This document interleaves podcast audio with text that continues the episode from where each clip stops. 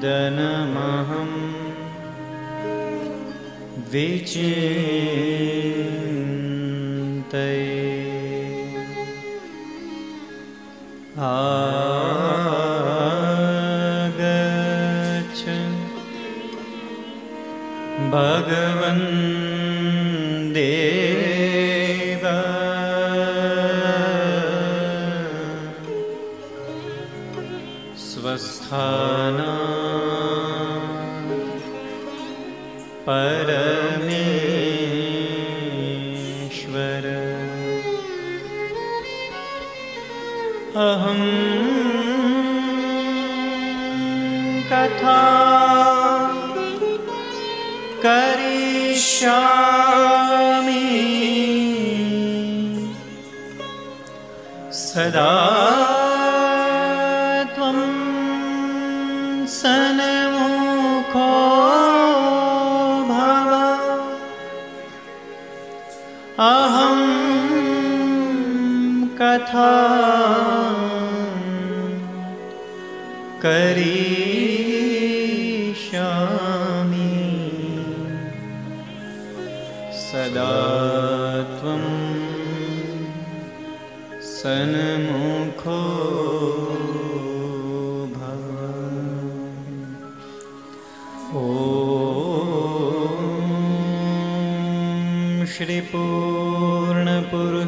प्रियतमा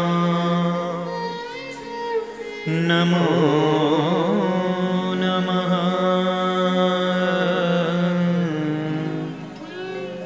श्रीघनश्यामा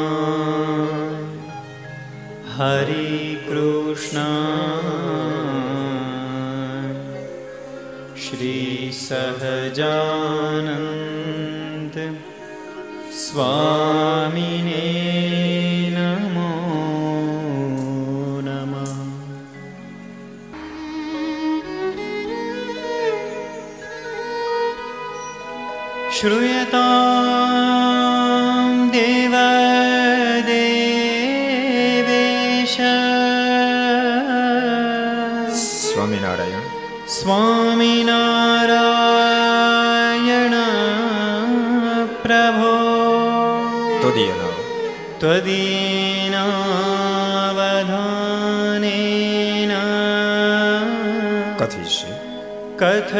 share.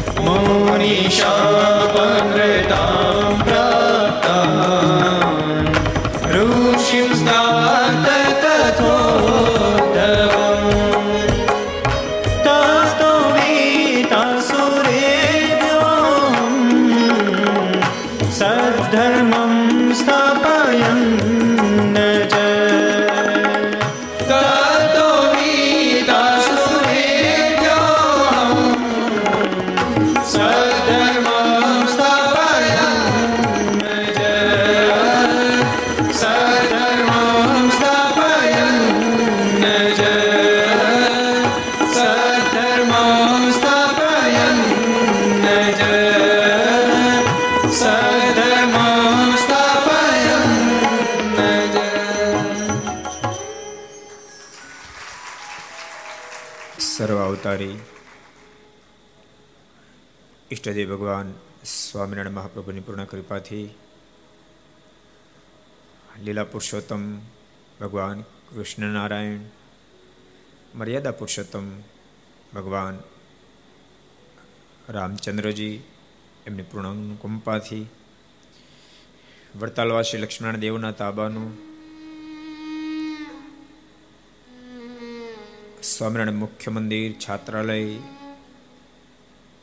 વિદ્યાનગરની અંદર આકાર લઈ રહી હોય એના અનુસંધાને તીર્થભૂમિ સુરતના આંગણે તામી તાપી નદીના તટ ઉપર મોટા વરાછા સુરત સત્સંગ સમાજના હૃદય સમ્રાટ નારાયણ દેવની નિશ્રામાં નિજ મંદિરમાં બિરાજતા ભગવાન શ્રી હરિના સાનિધ્યમાં વિક્રમ સંવત બે હજાર સત્યોતેર શ્રાવણવદ નવમી, મંગળવાર તારીખ એકત્રીસ આઠ બે હજાર એકવીસ, અમારા પૂજ્ય દાદા ગુરુ શ્રી હરજીવનદાસ સ્વામીની તેત્રીસમી પુણ્યતિથિ નિમિત્તે આજ પુણ્ય પર્વે પાંચસો ને એકવીસમી ઘરસભા અંતર્ગત શ્રીમદ ભાગવત દિવ્યગાથા એના નવમા દિવસે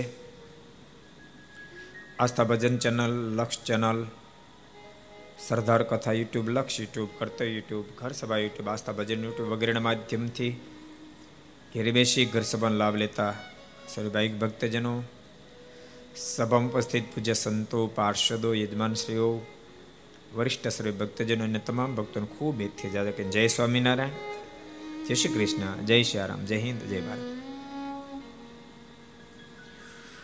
સુખદેવજી મહારાજ, પ્રેક્ષિત મહારાજાને પવિત્ર ગંગાજીના તટ ઉપર બેસી શ્રીમદ ભાગવતજીની દિવ્ય ગાથા સંભળાવી રહ્યા છે.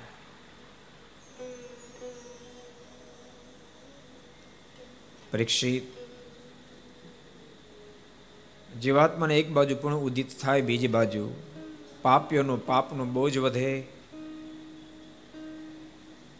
ત્યારે બંનેનો સમન્વય કરવા માટે, માને ભક્તોની ભાવના પૂર્ણ કરવા માટે પાપીઓના વિનાશને અર્થે, અધર્મ ઉત્થાપનને અર્થે, ધર્મના સ્થાપનને અર્થે પરમાત્મા ધરતી પર અવતારને ધારણ કરતા હોય છે.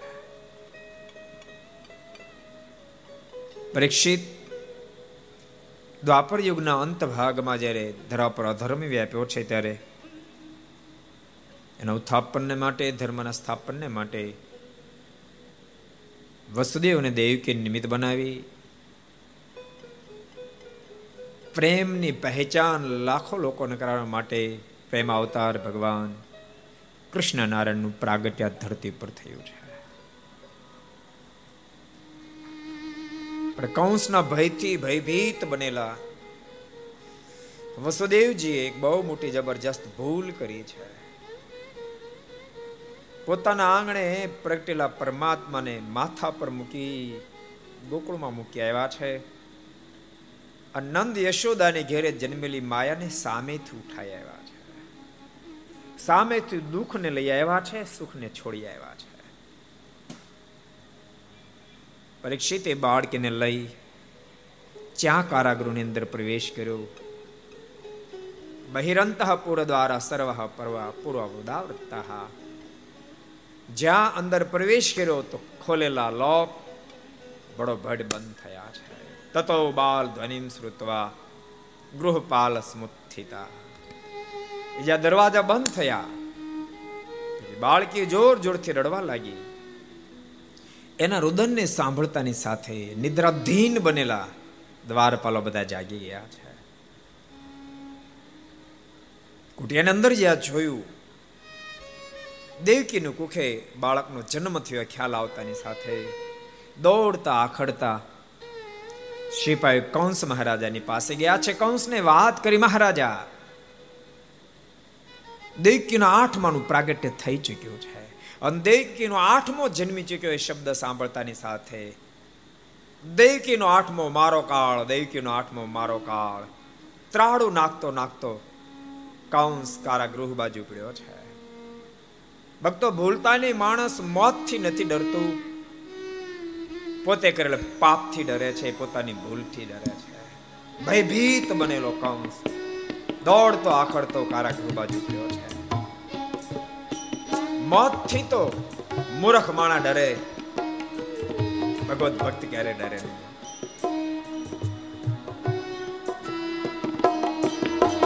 મૂર્ખ જનો મોત થકી ડરે છે.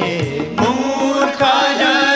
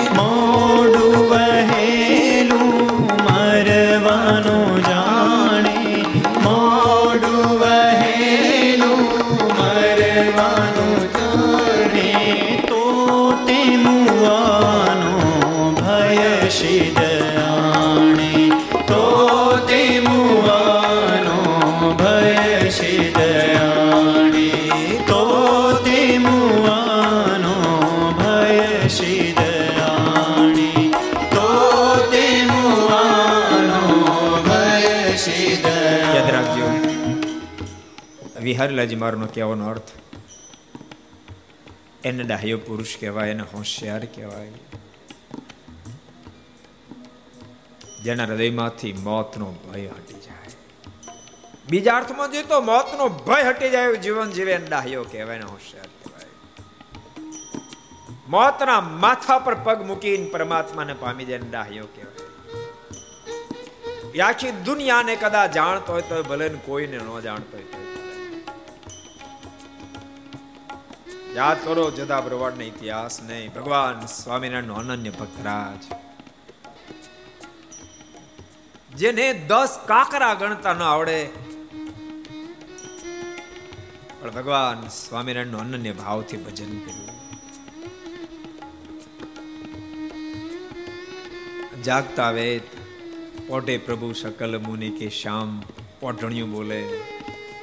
સંતો આ બાજુ પોઢણિયું બોલતા હોય. તો બીજી બાજુ જોધેની મસ્તીમાં પ્રાત થયું મન મોહન પ્યારા, એ પ્રભાત્ય બોલતો આ દુનિયાવી જેને કોઈ પ્રકારનું પૂર્ણ જ્ઞાન નથી. પણ પરમાત્માની પહેચાન ને પ્રભુમાં પ્રેમ અગાધ કર્યો છે. અને ભૂલશો નહીં, જેને પ્રભુમાં પ્રેમ થઈ છે, આ દુનિયામાં કોઈ જ્ઞાની મોટો છે. એ દુનિયાને જાણતો હોય તોય ભલે, ન જાણતો હોય તોય ભલે. શાસ્ત્ર વેતા હોય તોય ભલે. શાસ્ત્ર જાણતો હોય તોય ભલે, ન જાણતો હોય તોય ભલે. જેને પ્રભુમાં પ્રેમ થાય, પ્રભુનું સ્વરૂપ સમજવામાં આવે છે કોઈ દુનિયા મોટો જ્ઞાની નથી. જ્ઞાની તો તેને ગણીએ જેને હરિમૂર્તિનું જ્ઞાન છે. આ દુનિયાવી કોઈ જ્ઞાન નથી. ઘેલાને સામે કાંઠે દાદા ખચ્ચરની ગાયો ભેંસો ચરાવતો ને કાળ તેડવા માટે આવ્યો હરીચ્છાથી કાળ દેખાયો. જોધાએ પ્રશ્ન કર્યો, તું કોણ છે? હું કાળ. કેમ આવ્યો? તન તેડવા. જોધાના મોઢામાં શબ્દ નીકળાય. વિચારીને બોલ. ભાન છે શું બોલું છું? મને તેડવા. તને ખબર હું કોણ છું? કાળ કે તને ઈ ખબર હું કોણ છું? જો થાય કે તે તો તારો પરિચય આપી દીધો, તું કોણ છો, કાળ છો? પણ મારો પરિચય તને ખબર છે હું કોણ છું? ભગવાન સ્વામિનારાયણ કેસરી ભક્ત સહજાનંદી જોધો છું. તારો તેડે હું ન આવું. કાળે કીધું, જોધા, તું તો શું? પણ હજારો મોટા મોટા ચક્રવર્તી રાજાનો પર ઉપાડી ગયો છે. મહારથીઓને પણ કાળ કોળિયો કરી ગયો છે. એ મહાકાળ છું. જોધે કીધું, બધી વાત સાચી, પણ તને સહજાનંદી સાવજ હાથમાં નહીં આવ્યો હોય. બકરું નથી, સહજાનંદી સાવજ ભગવાન સ્વામિનારાયણ આશ્રિત છું. મને તારું તેડું ન હોય, મને તમારે ઇષ્ટદેવ ભગવાન સ્વામિનારાયણનું તેડું. અને તેમ છતાંય કાળે આગળ વધી. અને જોધાને ઉઠાવવાનો જે પ્રયાસ કર્યો જોધા સામે ગડગડતી મૂકી. કાળના જીથરા પકડ્યા. એ નીચો નમાયો એની પીઠ ઉપર પગ મૂક્યો. ભગવાન સ્વામિનારાયણે કીધું, કૃપાનાથ, જ્યારથી આપ મળ્યા છો, ત્યારથી આપશો એ બીજો સંકલ્પ ન કર્યો, તો આવી જાઓ તેડવા અને સંપ્રદાયનો ઇતિહાસ કે એ જ વખતે અબજો બ્રહ્માંડના માલિક ભગવાન સ્વામિનારાયણ પધારી ચૂક્યા છે. પાંચ ભૌતિક દેહનો ત્યાગ કરી વિમાનમાં બેસી જોદો ભગવાન સ્વામિનારાયણના ધામમાં પહોંચ્યો. ધામમાં પહોંચી ગયો.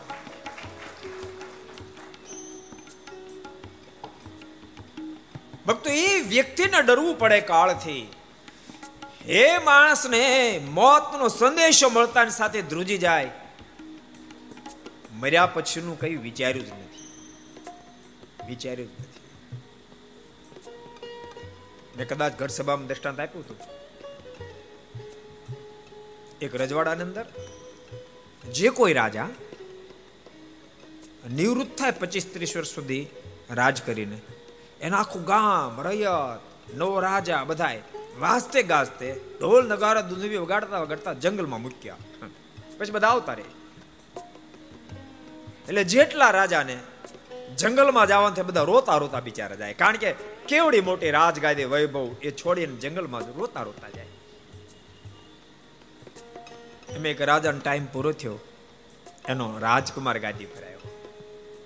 રાજકુમાર, બીજી બધી રયત, નગારા ઢોળ દૂધુબી વગાડતા વગાડતા જંગલમાં મૂકવા જતા હતા. બધા આનંદમાં, પણ રાજા ભેગો આનંદમાં નાચે તો કૂદતો જતો હતો. પેલા બધાને આશ્ચર્ય થયું. વડીલ વૃદ્ધ હતા એને પ્રશ્ન કર્યો, અરે, ત્રણ ત્રણ પેઢીને મેં વળાવા ગયા હતા બધા રાજા રોતા રોતા જા, તારા બાપ, એના બાપ એના બાપ. મહારાજા, તમે કેમ હસતા હસતા જાઓ? અત્યારે ત્યારે મહારાજાના મોઢામાં અદભુત શબ્દ નીકળ્યા. હું મારા બાપ જેવો મૂર્ખ નથી. અને ભક્તો યાદ રાખજો, બાપાએ બહુ સરસ કાર્ય કર્યું તો જરૂર કરજો. પણ બાપાએ કઈ નબળું કામ કર્યું તો આપણે કરવાની જરૂર નથી. બાપાને માનો આદત પડી ગઈ, ચોરી કરી તો આપણે કરવાની. બાપાને બીડવી ન ચાલે તો આપણે પીવાની. એને ગુટકા ખાવા પડે તો આપણે ખાવાના. એને બબે ઢાંકણા પીવા પડે તો આપણે પીવાના. સારું હોય તો જરૂર એક્સેપ્ટ કરો. બાપ હોય કે એક્સ વાય જેડ કોઈ પણ હોય, જે નબળી કડી છે, એનો ત્યાગ કરજો. બહુ અદભુત રાજા બોલું. મારા મારા બાપા જો મૂર્ખ નથી. સાંભળો અહીં ત્રીસ વર્ષ સુધી આ રાજગાદી પર રહ્યો. ત્રીસ વર્ષ સુધીમાં મેં જંગલમાં આના કરતા જોરદાર રાખી રાજધાની ઊભી કરી નાખી શું કામ રોતો રોતો જાઓ. સમજાય તમને, સમજાય, દ્રષ્ટાંત સમજાય એમ બાપ, આપણે અહીંયા સાઠ, સિત્તેર એસી એસી વર્ષ સુધી રહેવાનું. આટલા વર્ષમાં એવી રાજધાની અક્ષરધામની નક્કી નો નાખી.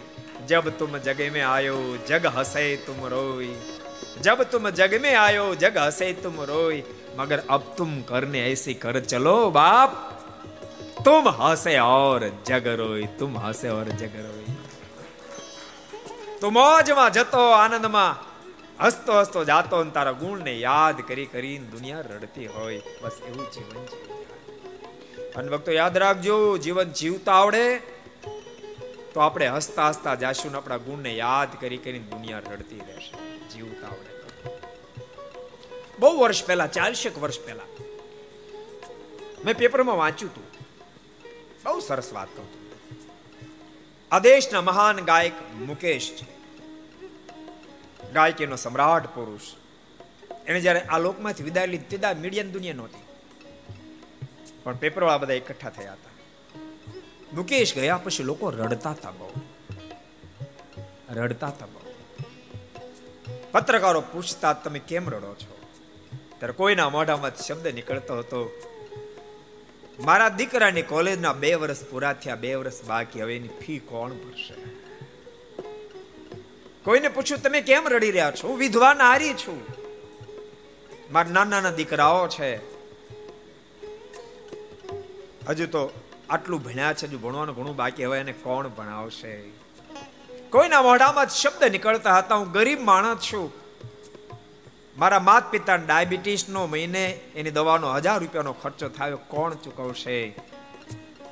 હવે એક એક ના જ્યારે જવાબો મળ્યા ત્યારે દુનિયાને ખબર પડી, બાપ, કે મુકેશ માત્ર ગાયક નહોતા, મુકેશ મહામાનવ બન્યા લોકમાં વિદાય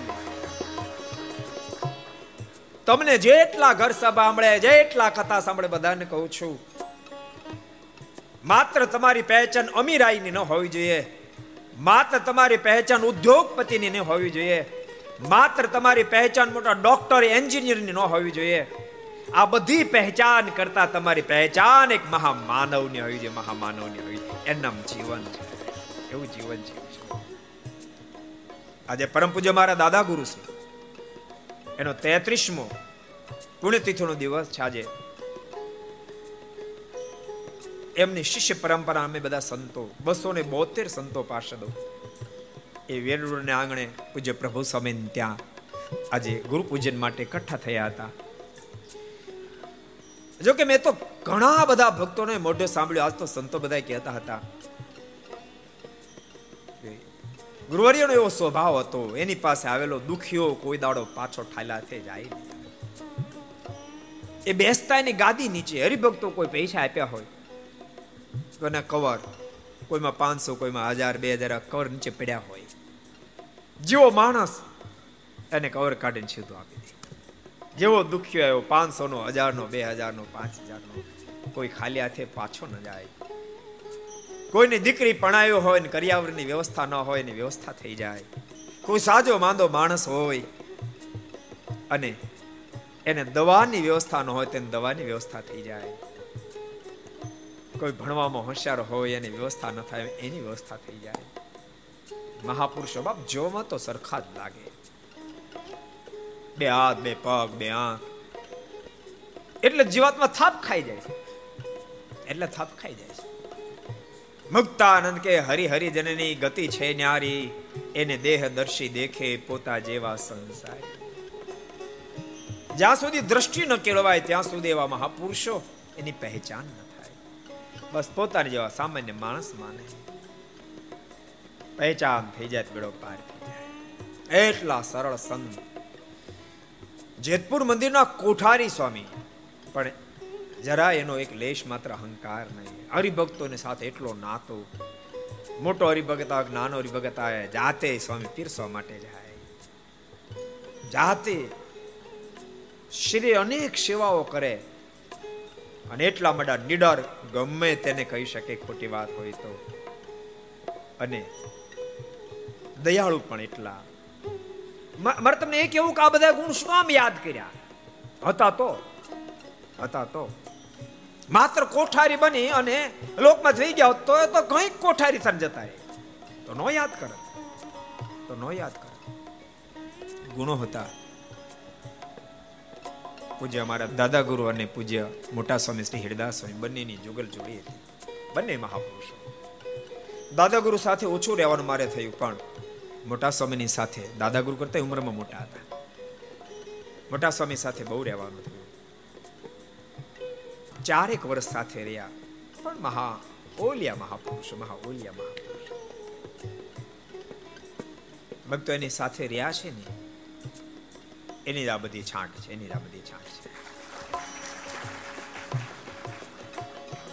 એ મહાપુરુષો ના જીવન નજીકથી માયા છે. એટલે બધાને કહું છું, માત્ર અમીરાઈની છાપથી એ છાપ રાખીને મરી નહીં જાશો. માત્ર મોટા ઉદ્યોગપતિની છાપ સાથે મરી નહીં જાશો. માત્ર મોટા ડોક્ટર, મોટા એન્જિનિયર, મોટા શે મોટા વકીલ, મોટા જજ, મોટા રાજકારણી એની છાપ સાથે મરી નહીં જાશો ને તો બહુ પસ્તાશો. એ છાપની સાથે મને વાંધો નથી, પણ એ છાપની સાથે સાથે એક મહામાનવની છાપને તમે જોઈન્ટ કરશો. જોઈન્ટ કરશો. તો જીવવાની મજા આવશે ને બાપ મરવાની મજા આવશે, મરવાની મજા આવશે. બાકી દુનિયાની ગમે તેટલી મોટપ હશે પણ માત્ર એ મોટપ સાથે મરશો તો બહુ પસ્તાવું પડશે. મેં ઘણા સમય પહેલા ગોવાના મુખ્યમંત્રીની વાત તમને કરી. તમે કદાચ સાંભળી હશે. કેટલા સાંભળે? હું ચાત કરો કેટલાને ખબર છે? ગોવાના મુખ્યમંત્રીની વાતની. સાત આઠ દસ જણાને ખબર છે. મુખ્યમંત્રી ગોવાના. ત્રણ ચાર વર્ષ પહેલા મૃત્યુ થયું. પણ મળતા પહેલા એને એક મહિના અગાઉ સ્ટેટમેન્ટ આપ્યું. આજ મને પારાવાર પશ્ચાતાપ થાય છે. મુખ્યમંત્રી બનવા માટે મેં કેટલાય કાવા દાવા કર્યા. કેટલું કરવાનું કર્યું કેટલું નહીં કરવાનું કર્યું. આજ મને પારાવાર પ્રસાતાપ થાય છે. એ કરવાડે એમાં ભગવાન મારથી ભજાણા નહીં. મને એનો આજ દુઃખ છે. એનો આજ મને દુઃખ માટે તમને બધાને કહું છું ભક્તો, સમય તો હાથ તાળી દઈને બાપ જતો રહેશે. દદ્દા દિવસ જે જે જાય આવરદામાં ઓછું થાય. મા બાપ જાણે મોટો થાય. મારો દીકરો મોટો થયો, મારો દીકરો મોટો મોટો નથી થયો, છોટો થયો. મા બાપ જાણે મોટો થાય, મૂળગામાંથી તેતો જાય તે શું શેષમ શાને કાય દદ્દા દિવસ જે જે જે જે દિવસ જાય છે ભક્તો આવરદામાં, રોજ એક એક દિવસ એક એક દિવસ ઓછો થાય છે. મરવાની વાત તો નક્કી નિશ્ચિત છે, મરી તો જવાનું જ છે. પણ માત્ર મરવા માટે નથી, જેનીમાં આટલું નક્કી કરીને આગજો માત્ર મરવા માટે નથી, જેનીમાં બાપ મરતા પહેલા કાંઈક કરવા માટે જેનીમાં શું નક્કી કરીને નાખજો મરતા પહેલા કાંઈક કરીને પછી માત્ર મરવા માટે નથી, જેનીમાં. અનભૂલતા નહીં માત્ર મરવા માટે જન્મો કદાચ આ દુનિયાની અંદર લાખોપતિ, કરોડોપતિ, અબજોપતિ નહીં ખરવા નિખરોપતિ કદાચ થઈ ગયો હોય. પણ માત્ર મરવા માટે જન્મો છે તો ભૂલતા નહીં. એને મોતનો ડર જબડો લાગશે. આખો ફરફર કાંપતો હશે. અરે ખોટો રિપોર્ટ આવી જાય કે કેન્સર છે. ત્યાં મુવા જેવો થઈ જશે. કારણ માત્ર અમીરાય ને સહારે જીવો છે. માણસ નથી બન્યો, ભક્ત નથી બન્યો. મરવાની વાત તો નક્કી છે. વહેલાજી મારે બહુ અદભુત આગળ વાત લખી. જામોત આવી ગ્રહ છે જરૂર. જા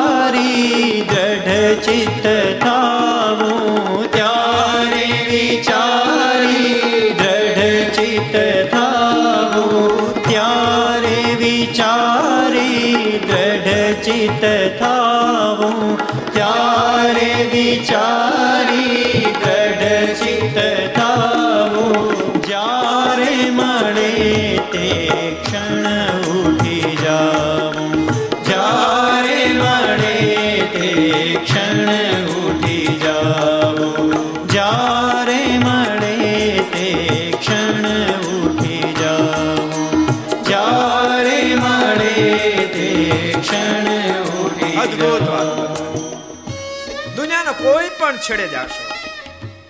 મોત કોઈને છોડનાર નથી. તો શા માટે મોતથી ડરવું ભક્તો ભૂલતા નહીં, હજારો પ્રયાસો કર્યા પછી પણ મોતને અટકાવી નહીં શકાય. માટે મોતને અટકાવવા પ્રયાસ નહીં કરો, મોતને સુધારવા પ્રયાસ કરો, મોતને સુધારવા પ્રયાસ કરો. શક્ય બનશે. કૌંસે આખી જિંદગી મોતને અટકાવવા પ્રયાસ કર્યો. અને તેમ છતાંય મોત એને છોડ્યો નહીં. ન તો ઘણો બધો એને ટાઈમ મળ્યો દેવકીનો આઠમો તને મારશે. ઘણો મોટો ગેપ ભલે દેવકીનો આઠમો મારી નાખે, મરવાનું તો છે જ. પણ ત્યાં સુધી એને જો હરિભજન કર્યું હોય તો રાજા હતો. યાદ રાખજો ભક્તો એટલો માણસ મોટો, એની પાસે સ્કોપ બહુ જ જબરો છે. પ્રભુને રાજી કરવાનો. જબરો સ્કોપ છે. એટલો માણસ મોટો, જબરો સ્કોપ છે. કારણ કે મોટો માણસ છે. અનેકની આંખોના આંસુ લૂછી શકે એટલી કેપેસિટી છે. અનેકની આતડી ઠારી શકે કેપેસિટી છે. ધારે તો મોટું મંદિર નિર્માણ કરી શકે કેપેસિટી છે. ગૌશાળા ઊભી કરી શકે કેપેસિટી છે. વૃદ્ધાશ્રમ ખોલી શકે કેપેસિટી છે. અનેક વિદ્યાર્થીઓને ભણાવી શકે કેપેસિટી છે. અનેક બીમારને જીવન દાન આપી શકે કેપેસિટી છે. ક્યારેક ક્યારેક ઠાકોરજી રાજી થયું, કેપેસિટી ઠાકોરજી ખૂબ આપે. પણ જે વાતમાં એ જ વખતે થાપ ખાઈ જાય, એ જ વખતે થાપ ખાઈ જાય. પ્રભુને રાજી કરવાને બદલે પ્રભુ નારાજ થયું કરી બેસે. ગરીબ, નિરાધાર, દિન દુખિયાઓ, એની આંખોમાંથી આસોડા પડાવે. એની આતળીઓને ઉકાળા, કકળાવે. એની જમીનો પડાવી લે, એના ઘર પડાવી લે, એના દાગીનાઓ પડાવી લે. ભયંકર કૃત્ય કરે, ભયંકર કૃત્ય કરે. આ દુનિયા એટલો તાકાત વાળો છે જેને કારણે કોઈ બિચારું માથું સામે ઉંચકી ન શકે. કચડી નાખે, દુનિયાને કચડી નાખે. જેટલા ઘર સભા સાંભળે છે, અહીંયા સાંભળતા હોય, ઘેરે બેસીને સાંભળતા બધાને કહું છું. ઠાકોરજી બહુ નારાજ થશે, બહુ નારાજ થશે. મેં તને શા માટે મોટે બાપે તે મોટેપનું શું ઉપયોગ તે શું ઉપયોગ હું તમને એમ કહું, તમે તમારા છોકરાને બે કરોડ રૂપિયા ધંધા માટે આપો.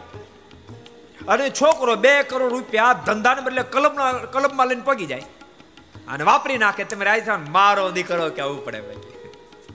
બહુ સરસ બેટા, બહુ સારું કામ કર્યું. બહુ રાજસ્થાન બાપા. સમજાય યાદ રાખજો, પિતા છોકરાને બે કરોડ ધંધા માટે આપે ની કલમમાં વાપરી નાખે ને બાપા નારાજ થાય. એમ પરમ પિતા પણ આપણને બાપ બહુ ક્યારેક ક્યારેક જબરી મોટપ આપે. એ મોટપ જેમ બાપે ધંધા માટે આપી, એમ અનેકનો રાજીપો પ્રાપ્ત કરવા માટે આપી હોય. પણ ક્લબમાં છોકરો વાપરી નાખે, એમ અનેકની હાય લેવા મોટપ વાપરે ત્યાં ઠાકોરજી બહુ નારાજ બહુ જિંદગીમાં ભૂલ નહીં કરશો. લેકટ ગાંઠો વાળી લેજો. હું તો એક નહીં, ઉપર ઉપર સાત ગાંઠો વાળી લેજો. સાત સાત ગાંઠો વાળી લેજો. જિંદગીમાં એવું નહીં કરવું જિંદગીમાં ક્યારેય કોઈની આંખમાં આંસુ નહીં નહીં પડાવવું જિંદગીમાં કોઈને આતડી નહીં દુખવું. અને બાય મિસ્ટેક ભૂલ થઈ હોય બાય મિસ્ટેક ભૂલ થઈ હોય, બે પડે પેલા ભૂલને સુધારી લેજો. બાય મિસ્ટેક કોઈનું ઘર પડાવી લીધું, કોઈની જમીન પડાવી લીધી, કોઈના દાગીના પડાવી લીધા હોય, એને બોલાવીને પાછા આપી દેજો. મારે ન જોઈએ. મારા પ્રાર્થન મને મળી જશે. મિસ્ટેક સુધારી લેશે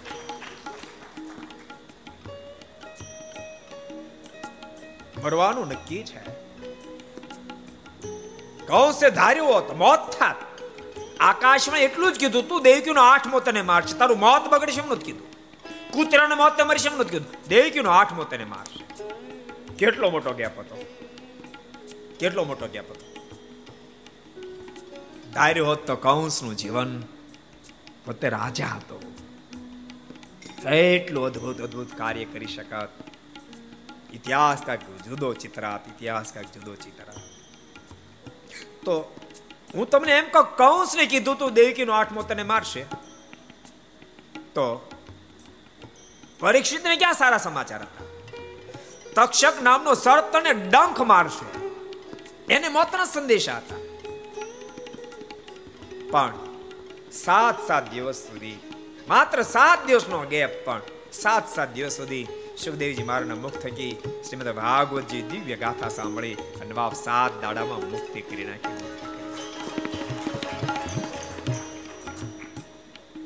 જો હવે કથા છે ને પરીક્ષિત નથી, કૌંસની નથી, હવે કથા આપણી છે. કથા આપણી છે. અને યાદ રાખજો એમ મનાય ખરેખર કથાની વાત સાચી છે, તો આજે આ કથા સાત દાડા મોક્ષ કરશે કે આગળ કરી શકે. પણ મનમાં એમ મને ભાઈ, ભાગવતમાં એવું લખ્યું છે એટલે વક્તાની ફરજમાં વક્તા કીધે જાય પણ સાંભળી જવાનું વાત ફિનિશ. પૂરું તો કાંઈ ન વળે, તો કાંઈ ન નીકળે પણ નહીં, કથા મારા માટે થઈ રહી છે, મારા આત્માના સહી માટે થઈ રહી છે.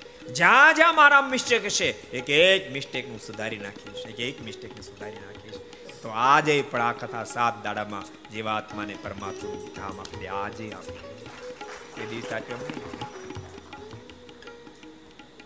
પણ માણસ પાસે ટાઈમ ઓછો એટલે આપણે પંદર દી કર્યા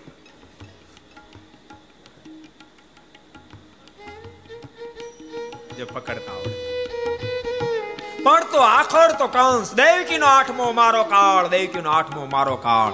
ત્રાડું નાખતો નાખતો આવ્યો છે. કારાગૃહ ને ખોલ્યો. વસુદેવજીને પ્રશ્ન કર્યો, વસુદેવ, બતાવ ક્યાં છે દેવકી નો આઠમો? વસુદેવજી બહુ મુજાયા છે બહુ મુજાયા છે શું કહું? એમ કહું કે એની ગોદમાં એ આઠમો રમે છે તું જુઠ્ઠું બોલ્યો કેવા અને એમ કહું, દેવકીનો આઠમો તો યશોદાની ગોદમાં ખીલી રહ્યો છે. સાચું બોલું તો આ પાપી ત્યાં જઈને મારી નાખે. મારે શું કરવું? સાચું બોલું કે જુઠ્ઠું બોલું? ભક્તો ક્યારેક ક્યારેક માણસને સમયનો સંજોગ એવા ભેડામાં લેતા હોય છે. માણસને જુઠ્ઠું બોલવા માટે મજબૂર કરી નાખે, મજબૂર કરી નાખે. અને એટલા માટે ભગવાન સ્વામિનારાયણ શિક્ષા પત્રીમાં અદ્ભુત કલમ ઉઠાવી. સ્વપરદ્રોહ જનનમ સત્યમ ભાષ્યમ ન કરી છે પોતાનો પારકો દ્રોહ થતો હોય. મારો આશ્રિત એવું ક્યારે સત્ય વચન કેટલી અદ્ભુત આજ્ઞા યાદ રાખજો, સાચું બોલવાની આજ્ઞા તો આખી દુનિયામાં કરવામાં આવી, શાસ્ત્ર માત્રમાં કરવામાં આવી. ભગવાન સ્વામિનારાયણ જૂઠો બોલવાની આજ્ઞા જૂઠો બોલવાની આજ્ઞા મારો આશ્રિત સત્ય ન બોલે. પોતાનો પારકો દૂરો થતો સત્ય ન બોલે. ત્યારે જુઠ્ઠું બોલે. અને ભક્તો અમુક સમય અને સંજોગ એવા હોય છે માણસને જુઠ્ઠું બોલવા માટે મજબૂર કરે. આવો મહાભારતનો ઇતિહાસ ખોલો. મહાભારતની અંદર યુદ્ધના પંદરમા દિવસે ગાંડા બની ગુરુદ્રોણ બોથરાટી બોલાવતા હોય. જ્યાં રોંઢાનો સુમાર થયો, અર્જુન રથ ઉપર લડથડિયા ખાવા માંડ્યો. અર્જુનની છાતીને છાવણી કરી નાખી, બાણો મારી મારી. દ્વારકાધીશને એમ લાગ્યો કે બુઢીઓ શાંત નહીં પડવાની. અને મારવાનો કોઈ રસ્તો? સમાચાર મળ્યા, એની પ્રતિજ્ઞા છે, મારો પુત્ર અશ્વત્થામ મરે તો હથિયાર એઠા મૂકી દઉં. ભીમને બોલાવ ભીમ! બોલો માલિક, શી આજ્ઞા? શી આજ્ઞા છે? આજ્ઞા એટલી જ છે, જેમ હાલતું તેમ, બીજું કઈ નવું નથી. શી આજ્ઞા અશ્વત્થામન મારી નાખ. માલિક જરાક વિચાર તો તો અમર ગુડાણો મળશે નહીં. તો એક કામ કરે અશ્વત્થામ નામના હાથી મારી નાખ. પ્રસિદ્ધ પ્રસંગ છે. વિસ્તાર નહીં કરું, તમે બધા ભણી ગયા છો, પણ ભૂલી ગયા છો.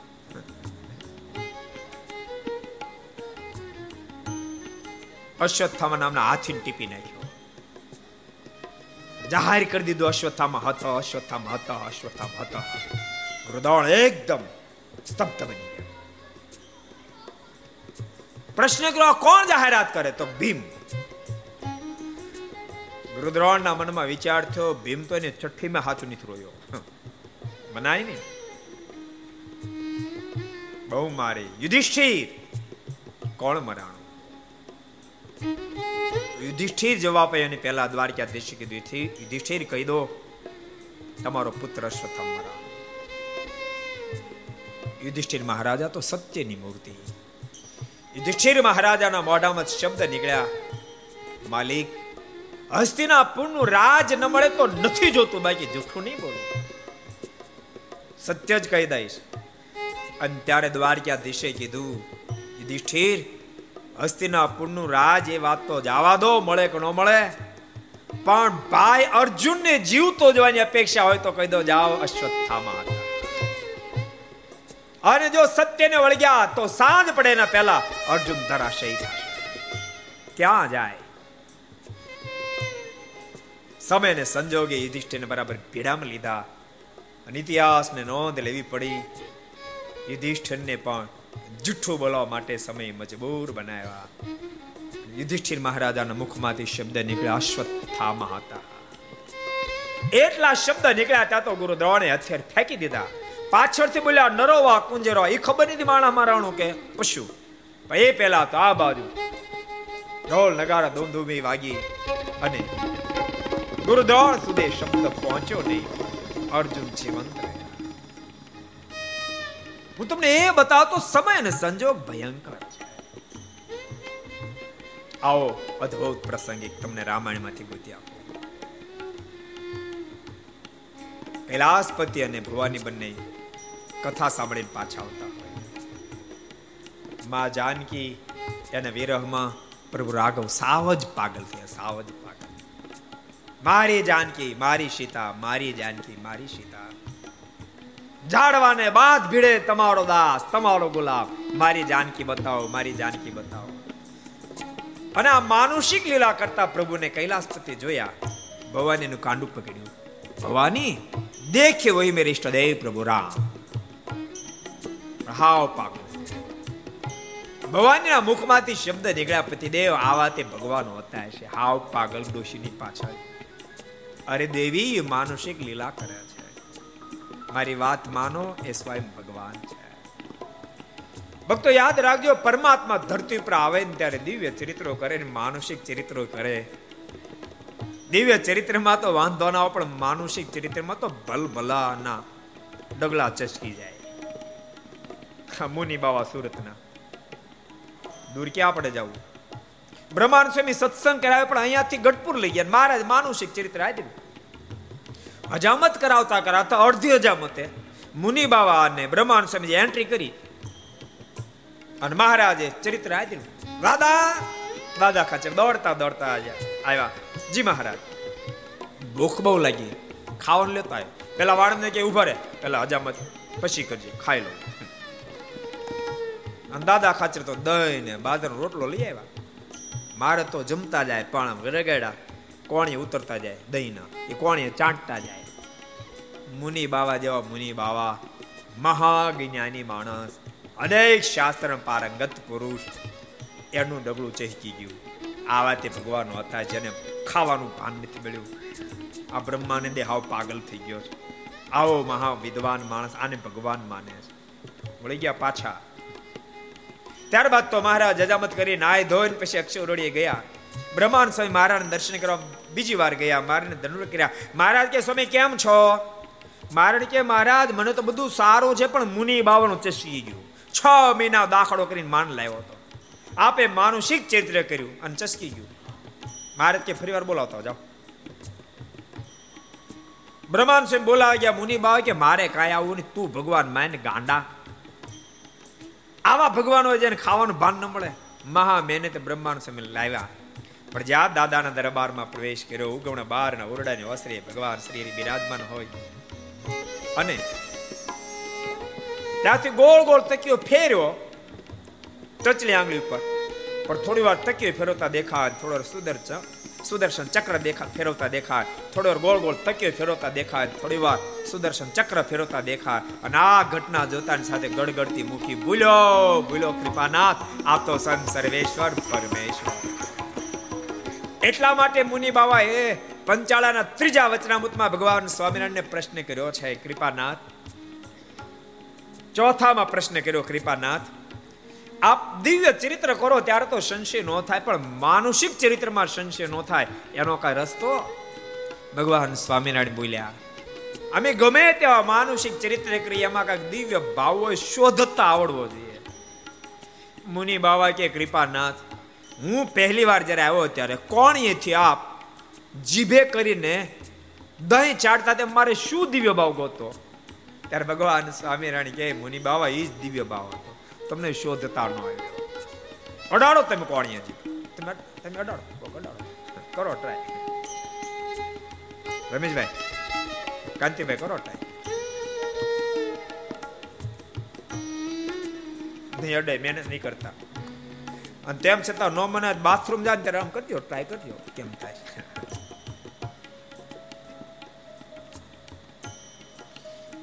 ભગવાન માનુષિક ચરિત્ર કરે સંશય ન થાય, બહુ કઠિન કામ છે. ભવાનીને વાત નમનાણી, કૈલાસપતિ બહુ પ્રકારે મનાયા પણ એકના બે ન થયા. હું કસોટી લીધા સિવાય હા ન પાડું. કૈલાસપતિ કીધું, સારું, તમે કસોટી લો, હું જાઉં. કૈલાસપતિ ધ્યાનમાં બેઠા. અને બહુ પ્રસિદ્ધ પ્રસંગ, વિસ્તાર નહીં કરું. માં ભવાની જાનકીને રૂપ ધારણ કરી રસ્તા બે ગયા. પ્રભુ રાઘવ આવ્યા અને ભવાની પાસે હાથ જોડીને પગે લાગ્યા. અરે માતાજી, એકલા કૈલાસપતિ ક્યાં? અને ગડગડતી મૂકી પછી સીધા કૈલાસ પહાડ જા. કૈલાસપતિ બેઠા ધ્યાનમાં ત્યાં ડાયા ડમરાથી બે ગયા ત્યાં થોડી વાર થઈને કૈલાસપતિ આંખ ખોલીને તો એવા ડાયા ડમરાથી બેઠેલા. કૈલાસપતિને આશ્ચર્ય થયું. વર્ષો થયા મેરેજ થયા, લગ્નમાં જીવનમાં વર્ષો થઈ ગયા. પણ આવા ડાયા ડમરા કોઈ દીધું એ નથી. આ પ્રભુ રાઘવ શું ઉપદેશ આપ્યો છે? પ્રશ્ન કર્યો, દેવી, શું થયું? કસોટી લીધી? ભવાનીને મજબૂર કર્યા જુઠ્ઠું બોલવા માટે બ્રાહ્મણ કા દેવી, શું થયું? ભવાની જુઠ્ઠું બોલ્યા કછુન પરીક્ષા લેની ગોસાઈ કછુન પરીક્ષા લેની ગોસાઈ કછુન પરીક્ષા લેની ગોસાઈ કછુન પરીક્ષા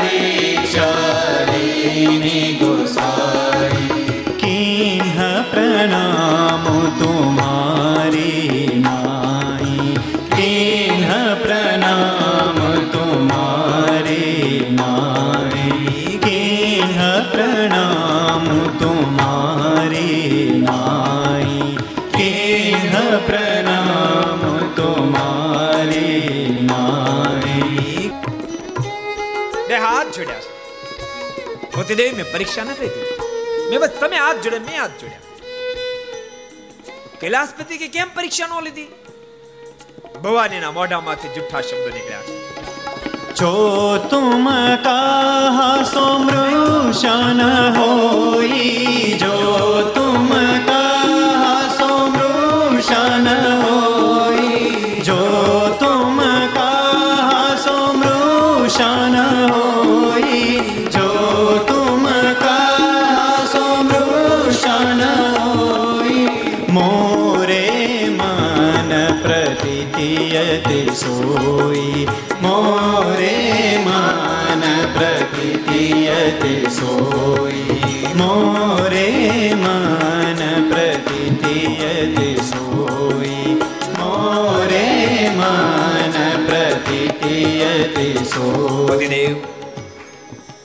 આપે મને કહી દીધું કે રામ ભગવાન મેં માની લીધું રામ ભગવાન. કેટલું જૂઠું બોલ્યા છે. પણ આજે મજબૂરી હતી. ભૂલ થાતા તો થઈ ગઈ, પણ મનમાં વિચાર કર્યો, હું જો સાચે સાચું કહી દઈશ. રખેન કૈલાસપતિ મારો ત્યાગ કરી દેશે તો. ભવાની જુઠ્ઠું બોલ્યા છે. એટલે ભગવાન સ્વામિનારાયણ આજ્ઞા કરી. લાગટનું બોલવું પાછું જોજો નતર કે સ્વામી કહી દીધો, હવે તમ તાર મૂકો, મોકળા.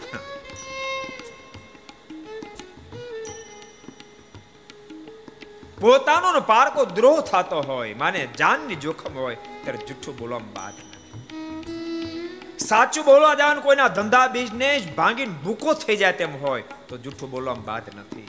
કોની જિંદગી ખતમ થઈ જાય હોય, તો જુઠ્ઠું બોલવામાં બાદ નથી. બાકી અમુક જગ્યાએ ભાષ્યમાં લખ્યું જૂઠું બોલવું. એક તો એવું લખ્યું. કહી દઉં. કહી દઉં. લગ્નમાં જુઠ્ઠું બોલવામાં બાદ નથી. અને બોલે છે ને. કરોડોપતિ રે સાજન આવ્યું માંડવે.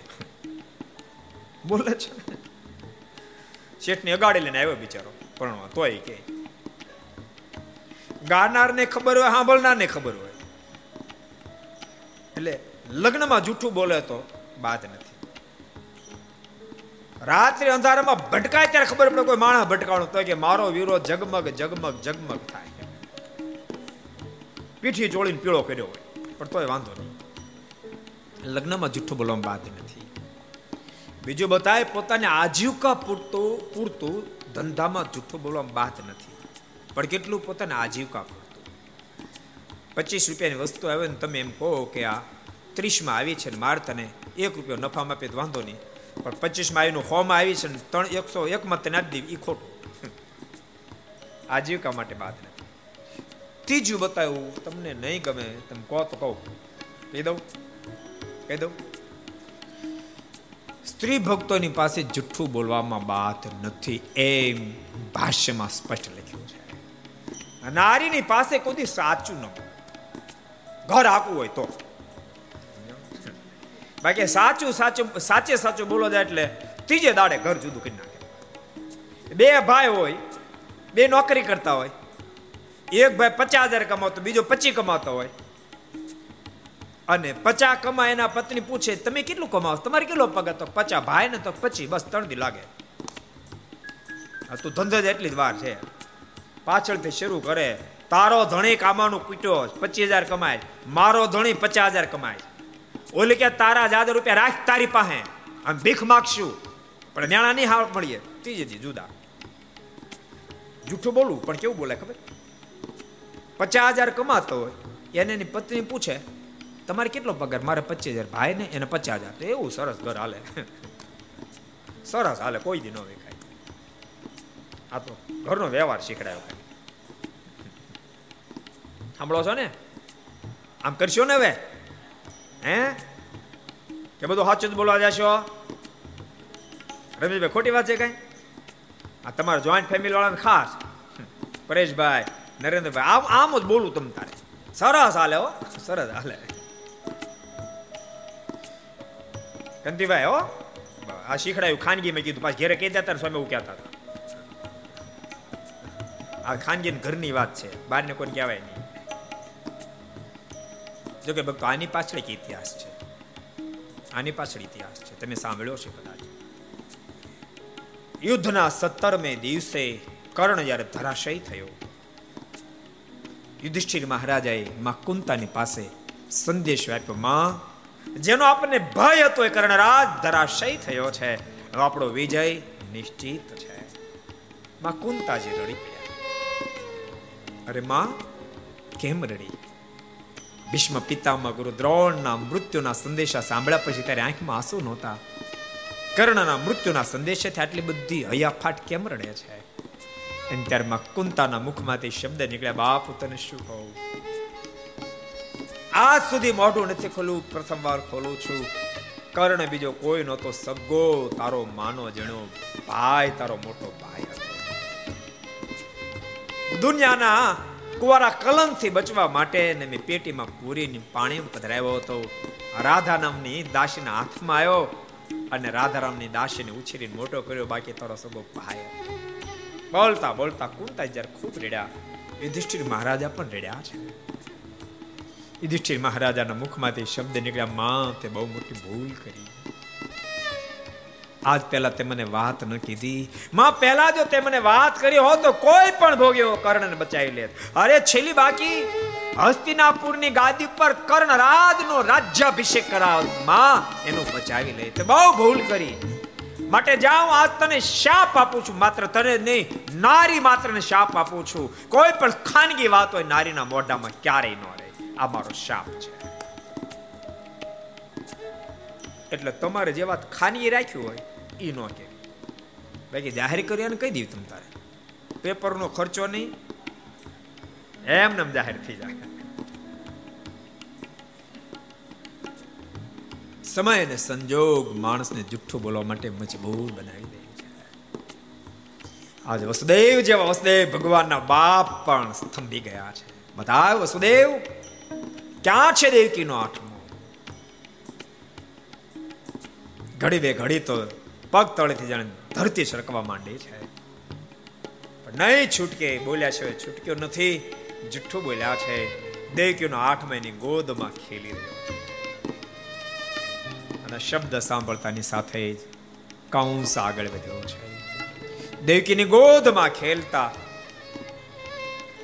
દેવકીના આઠમાં બાળકીના ડાબાથી બે પગ પકડ્યા છે.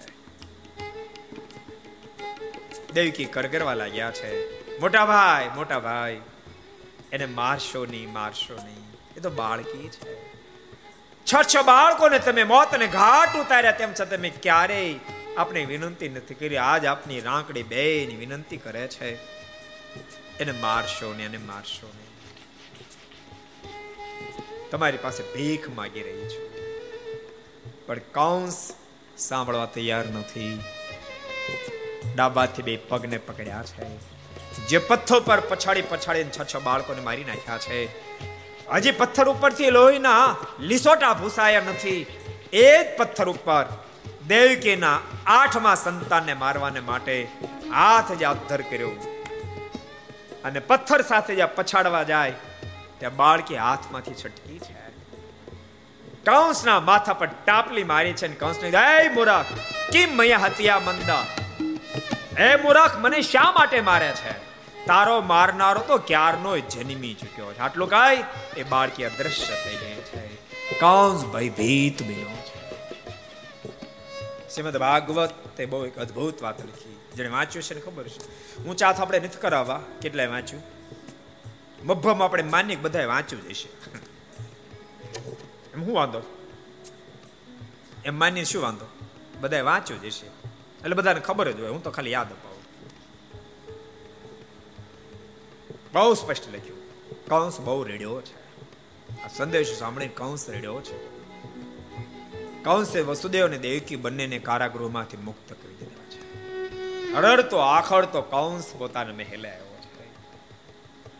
કંસે તમામ સલાહકારો, પ્રધાનો, મંત્રીઓ બધાને બોલાવ્યા છે. પેલી બાળકીની કીધેલી વાત કીધી છે. કંસ આખો ધ્રુજી રહ્યો છે. હવે મારે શું કરવું જોઈએ પણ કંસના સલાહકારો બહુ બોગસ કંસના સલાહકારોએ કંસને કહ્યું છે, નામદાર, ખોટો પાવર પીરો નામદાર, શા માટે ચિંતિત છો? અરે, તમારી જિંદગીની ડિક્શનરી અંદર ભય જેવો મોત જેવો કોઈ શબ્દ નથી. ચિંતા છોડો. શા માટે ઉપાધિ કરો છો? અને સાંભળો, તમારો દુશ્મન બહુ બહુ તો નારાયણ છે, બીજું કોઈ નથી ને. નારાયણ ને મારો તમારે માટે ડાબાતનો ખેલ છે. તમારા દુશ્મનને તાકાત કોણ આપે છે ખબર? સાધુઓ, બ્રાહ્મણો, ગાયો, યજ્ઞો. સાધુઓનો મહિમા ગાય ગાય, એની તાકાત વધારે છે. બ્રાહ્મણો મોટા મોટા યજ્ઞ કરાવી, યશ ગાય ગાય, એની તાકાત વધારે છે. ગાયોના ઘી દૂધનો ઉપયોગ થઈને મોટા મોટા યજ્ઞો થાય છે. એક કામ કરો, સાધુ બ્રાહ્મણોની કતલે આમ બોલાવી સાધુ માત્ર ને ખતમ કરી નાખો. બ્રાહ્મણ માત્ર ખતમ કરી નાખો. યજ્ઞ ખતમ કરો, ગાયોને ખતમ કરો. આપો આપ તમારો દુશ્મન દુબળો થઈ જશે નિર્મળ થઈ જાય નિર્બળ થઈ જાય અને તેમ છતાં કોઈક બચી જાય. જન્મો તો હમણાં છે. તમારી બેન પૂતનાની છાતી ઝેર લગાડી. તાજા જન્મેલા બાળકોને એ દૂધ ઝેરવાળું પાવ કોઈક બચી ગયો હશે તો એમાં પતી જશે. તમારો માર્ગ આખો ચોખ્ખો ચટાક. કેવી સલાહ આપી કોઈ? આ જગ્યાને સાચી સલાહ આપનારા કોઈ મળી ગયા હોત તો. તો કંસનો ઇતિહાસ કંઈક જુદો રચાય. ભગવાનના ભક્તો જેટલા ઘર સભા આપણે બધાને કહું છું. જીવનમાં પાંચ સાત પાત્ર એવા રાખશો તમારા ગમે તેવા ઠેરાવ હોય પણ તમને એમ કે આમને આમ કરો, તેની વાતને સાંભળીને ઠેરાવને ફેરવી શકાય એવા પાંચ સાત શ્રેષ્ઠ સજ્જન પાત્રો જન્મમાં આવે છે. જેથી કરીને ક્યારે ખોટે માર્ગે જાતા હશું તો આપણને પાછા વાળશે કંસના સલાહકારો બહુ જ ભયંકર હતા. ભક્તો યાદ રાખજો મિત્ર કરો તો કોઈ સજ્જનને કરજો. દુશ્મન કરો તો કોઈ સજ્જનને કરજો. પ્રહલાદમાના શબ્દો છે. શત્રુ તથાપી સમજુજ સારો શત્રુત તથાપી સમજુજ સારો શત્રુત તથાપી સમજુજ સારો શત્રુત તથાપી સમજુજ જો મિત્ર તો મૂર્ખ મહાન ઠારો જો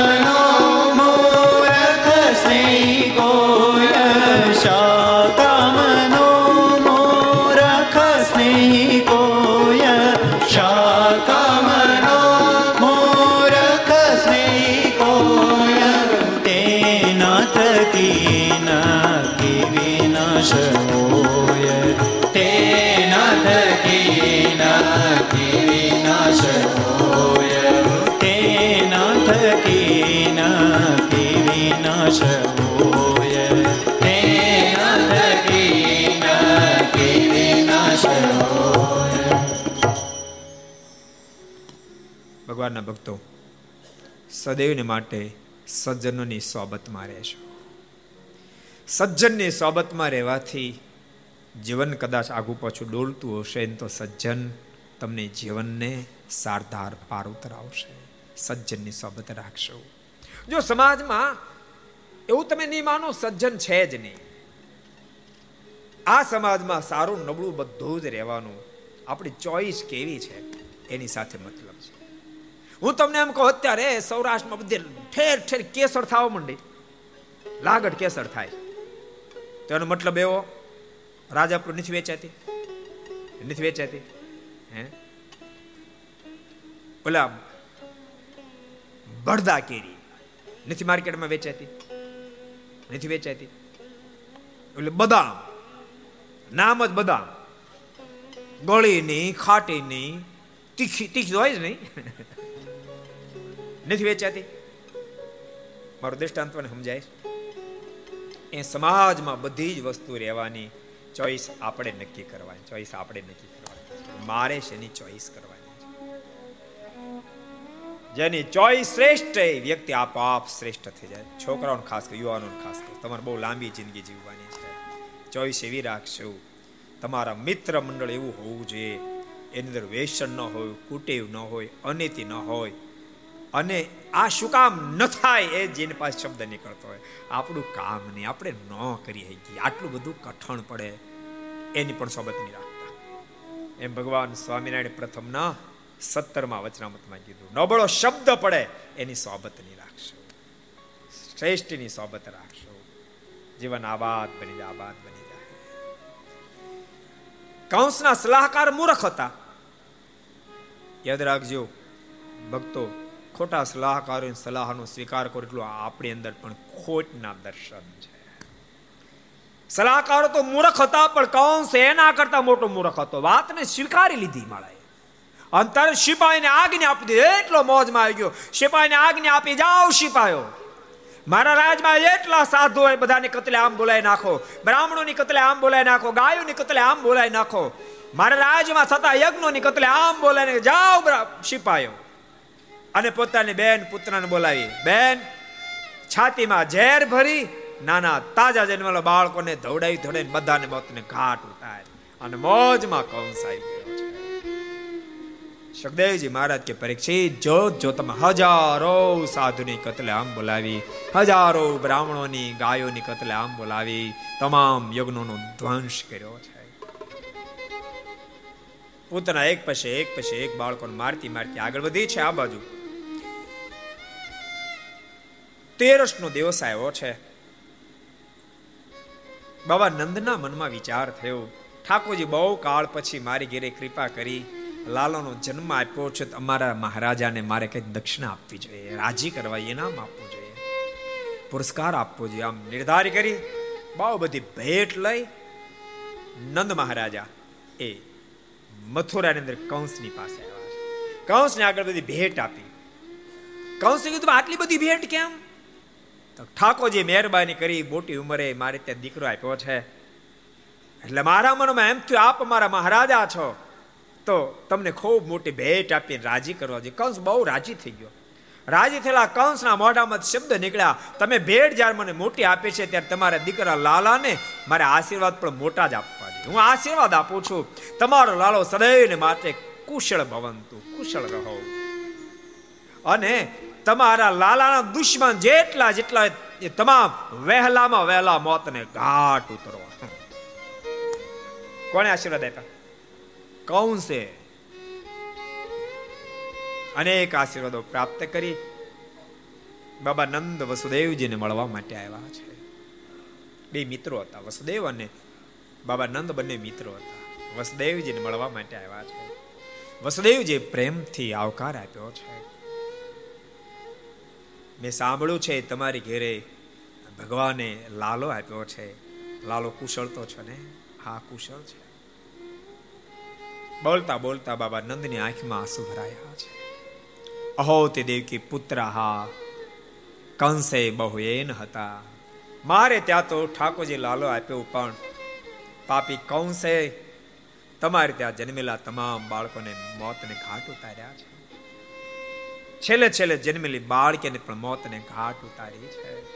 બોલતા બાબા નંદની આંખમાં જ્યારે આંસુ ભરાયા, એ વખતે વસુદેવજી બોલ્યા છે, આપ ઢીલા ન પડો. જે કાંઈ ઘટના ઘટે બધી પ્રભુની ઈચ્છાથી ઘટે છે. અને સાંભળો, તમારે ત્યાં જે લાલો છે, મારો દીકરો છે ને?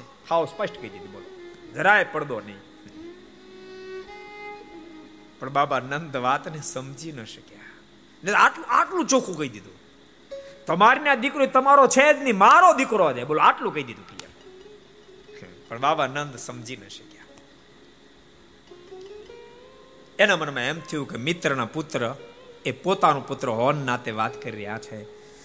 વસુદેવજી ડાબે આંખ ફરકી, વસુદેવજીના મુખમાંથી શબ્દ નીકળ્યા, મારી ડાબે આંખ ફરકી રહે છે. માટે મારા મનમાં એમ થાય છે, ગોકુળમાં કઈ વિઘન આવ્યું હોય. માટે આપ જલ્દી ગોકુળ પહોંચો. બાબા નંદ ગોકુળ જવા ઉપડ્યા છે, પણ પહેલી બાજુ પૂતના ફરતી ફરતી ફરતી બાબા નંદને આંગણે આવી છે. પણ અપસરાનું રૂપ ધારણ કર્યું છે. અને પૂતના જ્યારે યશોદાને આંગણે આવી, યશોદાને સમાચાર મળતા એકદમ દોડતા બહાર આવ્યા. પણ એટલું અદ્ભુત સ્વરૂપ છે. એ રૂપને જોતાની સાથે યશોદાજીના મનમાં પણ એમ થયો. ઓહો, કેટલું અદ્ભુત રૂપ. લાગે કોઈ સ્વર્ગની અપષ્ટ આવી હોય. મારા લાલાના આશીર્વાદ મળી જાય તો મારા લાલાનો બેડો પાર થઈ જાય. આમ નિર્ધાર કરી, અંદર દોડતા જાય. અને કહ્યું છે કે મારા લાલાને આશીર્વાદ આપો. પૂતનાએ લાલાને પોતાની ગોદમાં લીધો છે. ધવડાવવા લાગ્યા છે. પણ દૂધને ધવડાવવા જ્યારે લાગ્યા ને ત્યારે લાલો એના દૂધની સાથે જતા જીવને ધાવવા મળ્યો છે. ભયંકર પીડા થવા માંડી અને પીડા જ્યારે થવા માંડી ત્યારે પૂતના બોલવા મળી મુજે છોડ દીજે, મુજે છોડ દીજે. લાલો કે, હાલી, શિમળે છઠ્ઠી નીચ પૂરી ગઈ. માએ માત્ર મને પકડતા શીખડાવ્યું, છોડતા શીખડાવ્યું જ નથી. તું વહેલી આવી ગઈ, તું બિફોર ટાઈમ આવી ગઈ. હું શું કરું દુઃખ જ્યારે સહન નહીં થયું ત્યારે પૂતના વિરાટ રૂપને ધારણ કરી લીધું. મૂળ રાક્ષસને બની ચૂકી છે. લાલો એવી રીતે એને વળગ્યો. છેવટે એના દૂધને ધાવતા ધાવતા અને જીવને ધાવી ગયો અને પૂતના છ છ ગાવનું રૂપ ધારણ કરી ધરતી પર ધરાશાયી ગોકુળ વૃંદાવન કે લાગ્યા મથુરા કે લાગ્યા હું ચાત કરો તો. એટલે ઘણા જઈ આવ્યા કદામાં ઘણા સંકલ્પ થયો છે કે ગોકુળ, મથુરાની વચ્ચે છ ગાઉનું અંતર નથી તો આ છ ગાઉની થઈ તો પડી ક્યાં હશે? પણ યાદ રાખજો, આ તો બધી દિવ્ય ગાથાઓ છે. હું તમને એમ કહું મારુતિજી વખતે લંકા ગયા, ત્યારે માણસનું એવું સ્વરૂપ હતું. પછી ચોસઠ યોજનનું શરીર કર્યું, ત્યારે વસ્ત્રો બધા એમને નથી હતા. બધા વધી ગયા ઓટોમેટિક બસ એમ. દિવ્ય છે. જ્યારે પુત્રએ છ ગાવનું રૂપ ધારણ કર્યું ને ત્યારે ધરતી પણ વિકાસને પામી છે અમુક છે ને આધ્યાત્મિકમાં બહુ શંકા કરવી જ નહીં. કારણ કે આપણું લેવલ નાનું છે લેવલ નાનું છે. અમુક અમુક તો શંકાઓ કરે. એક જણ મને પ્રશ્ન કર્યો, બોલો, કેવા પ્રશ્ન પૂછે? હવે ક્યાં આપણે શાસ્ત્ર ગોતવા જવું મને કહે કે માં અંજનીને પૂછડું હતું? બોલો, કેવો પ્રશ્ન કર્યો? મને એમ કે, કાકાને જાણવું છે બિચારા. મેં કે ના, નહોતું. મને કે તો પછી મારો બીજો પ્રશ્ન, અંજનીને પૂછડું નહોતું? તો હનુમાનજીને ક્યાંથી આવ્યો? મારે શું કહેવાનું બોલો. માળો ખરો માણા છે. મેં પછી મનમાં વિચાર કર્યો આ શાસ્ત્રથી નહીં ભેગું થાય. મેં એને પ્રશ્ન કર્યો. મેં કે તારી મમ્મીને દાઢી છે? દાઢી મૂછ છે તારી મમ્મી, દાઢી મૂછ છે? મને કે, ના. મેં કીધું, તને કેમ ઉગી મને કે આવા તે પ્રશ્ન હોતા મેં તો ઓલ્યા ન હોય પ્રશ્ન. આલી મળ્યો તારી મમ્મીને દાઢી નથી તો તને ઉગીને એમ અંજની પૂછવું નહોતું, પણ હનુમાનજીને ઉગ્યું થાવ્યો તો અહીંથી. પૂછતો ને હાથ પછી કોઈ. પૂતના, ધરાશયી થઈ છે. પુત્રનો ઘાત. ભક્તો, પ્રભુ રાઘવે પણ પ્રથમ નારીને મારી. ભગવાન શ્રી હરિએ કોટરા કૃત્યા પ્રથમ નારીને મારી અને ભગવાન કૃષ્ણે પ્રથમ પૂતના નારીને મારી. તમારા મનમાં સંકલ્પ થાય છે, ભગવાન, તો સર્વ શક્તિમાન હોવા છતાં કોઈ મર્દને પેલો મારવો જોઈએ ને? આ નારીને શું કામ મારી? આમ તો કહેવાના જે મરદ હતા, પણ માયકાંગલા હતા. આસુરો લોકો માયકાંગલા કહેવાય. એને મારવા માટે જ પ્રભુનો આ ધરતી ઉપર અવતાર થાય. પણ ઠાકોરજી મનમાં વિચાર્યું હશે અમે જે લખ્યું નથી, પણ હું માનું છું. ભગવાન એવું વિચાર્યું કે બધા અસુરને મારતા રહો અને આ નવા નવા અસુરોને જન્મ આપતી જ રહે. ઓલા મારવાનું પણ આને પતાવી દીધી તો નવા જન્મતા બંધ થઈ જાય. એટલે ઓલા જેટલા હોય એટલાને મારવાના. એટલે કદાચ પેલા પૂતના તાડકા કોટરા કુત્તેને મારીશ આમ હું માનું છું. જો શાસ્ત્ર નથી લખ્યું, ભાગવત મને લખ્યું, રામાયણ નથી લખ્યું સત્સંગ નથી લખ્યું, આ તો હું કહું છું મને એમ લાગે છે. સુખદેવજી મહારાજ કે પરીક્ષિત પૂતના રાણે છે. ધરતી પર પડતા ભયંકર અવાજ થયો. વૃંદાવન ગોકુળના હજારો નરનારીઓ ઘરની બહાર નીકળ્યા છે. પહાડ જેવી કાયા છે. એની છાતી ઉપર જેમ પહાડ ઉપર કોઈ હાથીનું મદન્યું ખેલતું હોય, એમ પ્રભુ ખેલી રહ્યા છે. નિસરણે મૂકી એ નીચે ઉતારી. એમનો તો ઉતરે કેમ? હવે એને એને બાળવી પણ બાળવી કેમ? એમ લખ્યું ભાગવતજી અંદર સ્પષ્ટ, કલેવરમ તતો સિત્વા. જે શરીર હતું એને કાપ્યું અને પછી સળગાયું. પણ સંબંધ પરમાત્માનો થયો. દેહ માનસ દેહસ્ય. જ્યાં એને સળગાવ્યું ત્યાં એમાંથી જે ધુમાડો નીકળ્યો, એમાંથી અગર ચંદન જેવી સુગંધ પથરાણી બાર બાર ગાવ સુધી સુગંધ પથરાણી છે ફક્ત કથાએ બતાવે છે જે તે પ્રકારે જીવાત્માને પરમાત્માનો સંબંધ થાય. શત્રુ ભાવથી સંબંધ થાય તો જીવાત્મા પાવન થઈ જાય, તો ભક્ત ભાવથી પ્રેમ ભાવથી ભગવાનનો સંબંધ થાય તો તો બેડો પાર થઈ જ જાય માં કોઈ શંકાને સ્થાન પરીક્ષિતે પ્રશ્ન કર્યો છે, ગુરુદેવ, આવી પાપણી પૂતના એને ભગવાનનો સંબંધ થયો અને એના શરીરમાંથી નીકળેલો ધુમાડો અગર ચંદનની સુગંધ આવી આટલી બધી ભાગશાળી કેમ બની? વાત મારા ભેજામ બેસતી નથી, માટે કૃપા કરીને મને સમજાવો. સુખદેવજી મહારાજ બોલ્યા, પરીક્ષિત સાંભળ, આ પુતના આગલા જન્મે બલિ મહારાજાની દીકરી રત્નાવલી હતી. જ્યારે વામન ભગવાન ભિક્ષાવૃત્તિ કરવા માટે ત્રણ પગલા પૃથ્વી માંગી, ભગવાનને જોતાને હેત બહુ થયું, કારણ કે નાનકડા એવા હતા. મનમાં સંકલ્પ થયો ઓહો. ઠાકોરજી, હું જ્યારે મોટી થાવ અને મારા લગ્ન થાય, પછી ઠાકોરજી આવો દીકરો મારી ઘેરે મોકલે કેવું સૌર, આમ સંકલ્પ થયો એને. પણ ઘડીક જ ટીક્યો. ભલે મહારાજાએ જ્યાં ત્રણ પગલા પૃથ્વીનો સંકલ્પ કરી પાણી નીચે મૂક્યું અને વામન વિરાટ સ્વરૂપ ધારણ કરી ગયા. એક પગલામાં પૃથ્વી લઈ લીધી, બીજા પગલામાં તો સત્યલોક સુધીનું બધું જ લઈ લીધું. ત્યાં રત્નાવલીનો સંકલ્પ આવા દીકરા હોતા છે આવા દીકરા તેને તો ગળું દબાઈને પતાવી દઉં. એને બે સંકલ્પ હારે થયેલા. દીકરો બનાવવાનો સંકલ્પ થયેલો મારી નાખવાનો સંકલ્પ થયો. ભગવાન બે સંકલ્પ પૂરા કર્યા. દીકરા બનાવવાનો સંકલ્પ હતો માટે પરમાત્માનું ધાવણ ધાવ્યા એને પતાવી દેવાનો સંકલ્પ હતો માટે પરમાત્માએ વેરની સાથે એને પતાવી પરીક્ષિત મહારાજના મુખમાં શબ્દ નીકળ્યા, ગુરુદેવ, મારી શંકાનું સમાધાન થયું છે. સમય પછી સમય વ્યતીત થવા લાગ્યો છે. આ બાજુ પૂતના ગઈ પાછી ના આવી. તૃણાવતને મોકલ્યો છે પ્રભુને. એકસો ને આઠ દિવસ પૂર્ણ થયા છે. પૂર્ણ, તૃણાવત પ્રભુને મારવા માટે આવ્યો છે. શક્ટાસુર શક્ટાસુર પ્રભુને મારવા માટે આવ્યો છે. ગાડાનું રૂપ ધારણ કર્યું. દૂધ, દહીં, માખણ બધું કાઢીને ગાડા પર મૂક્યું. લાલા નીચે સુવડાયો.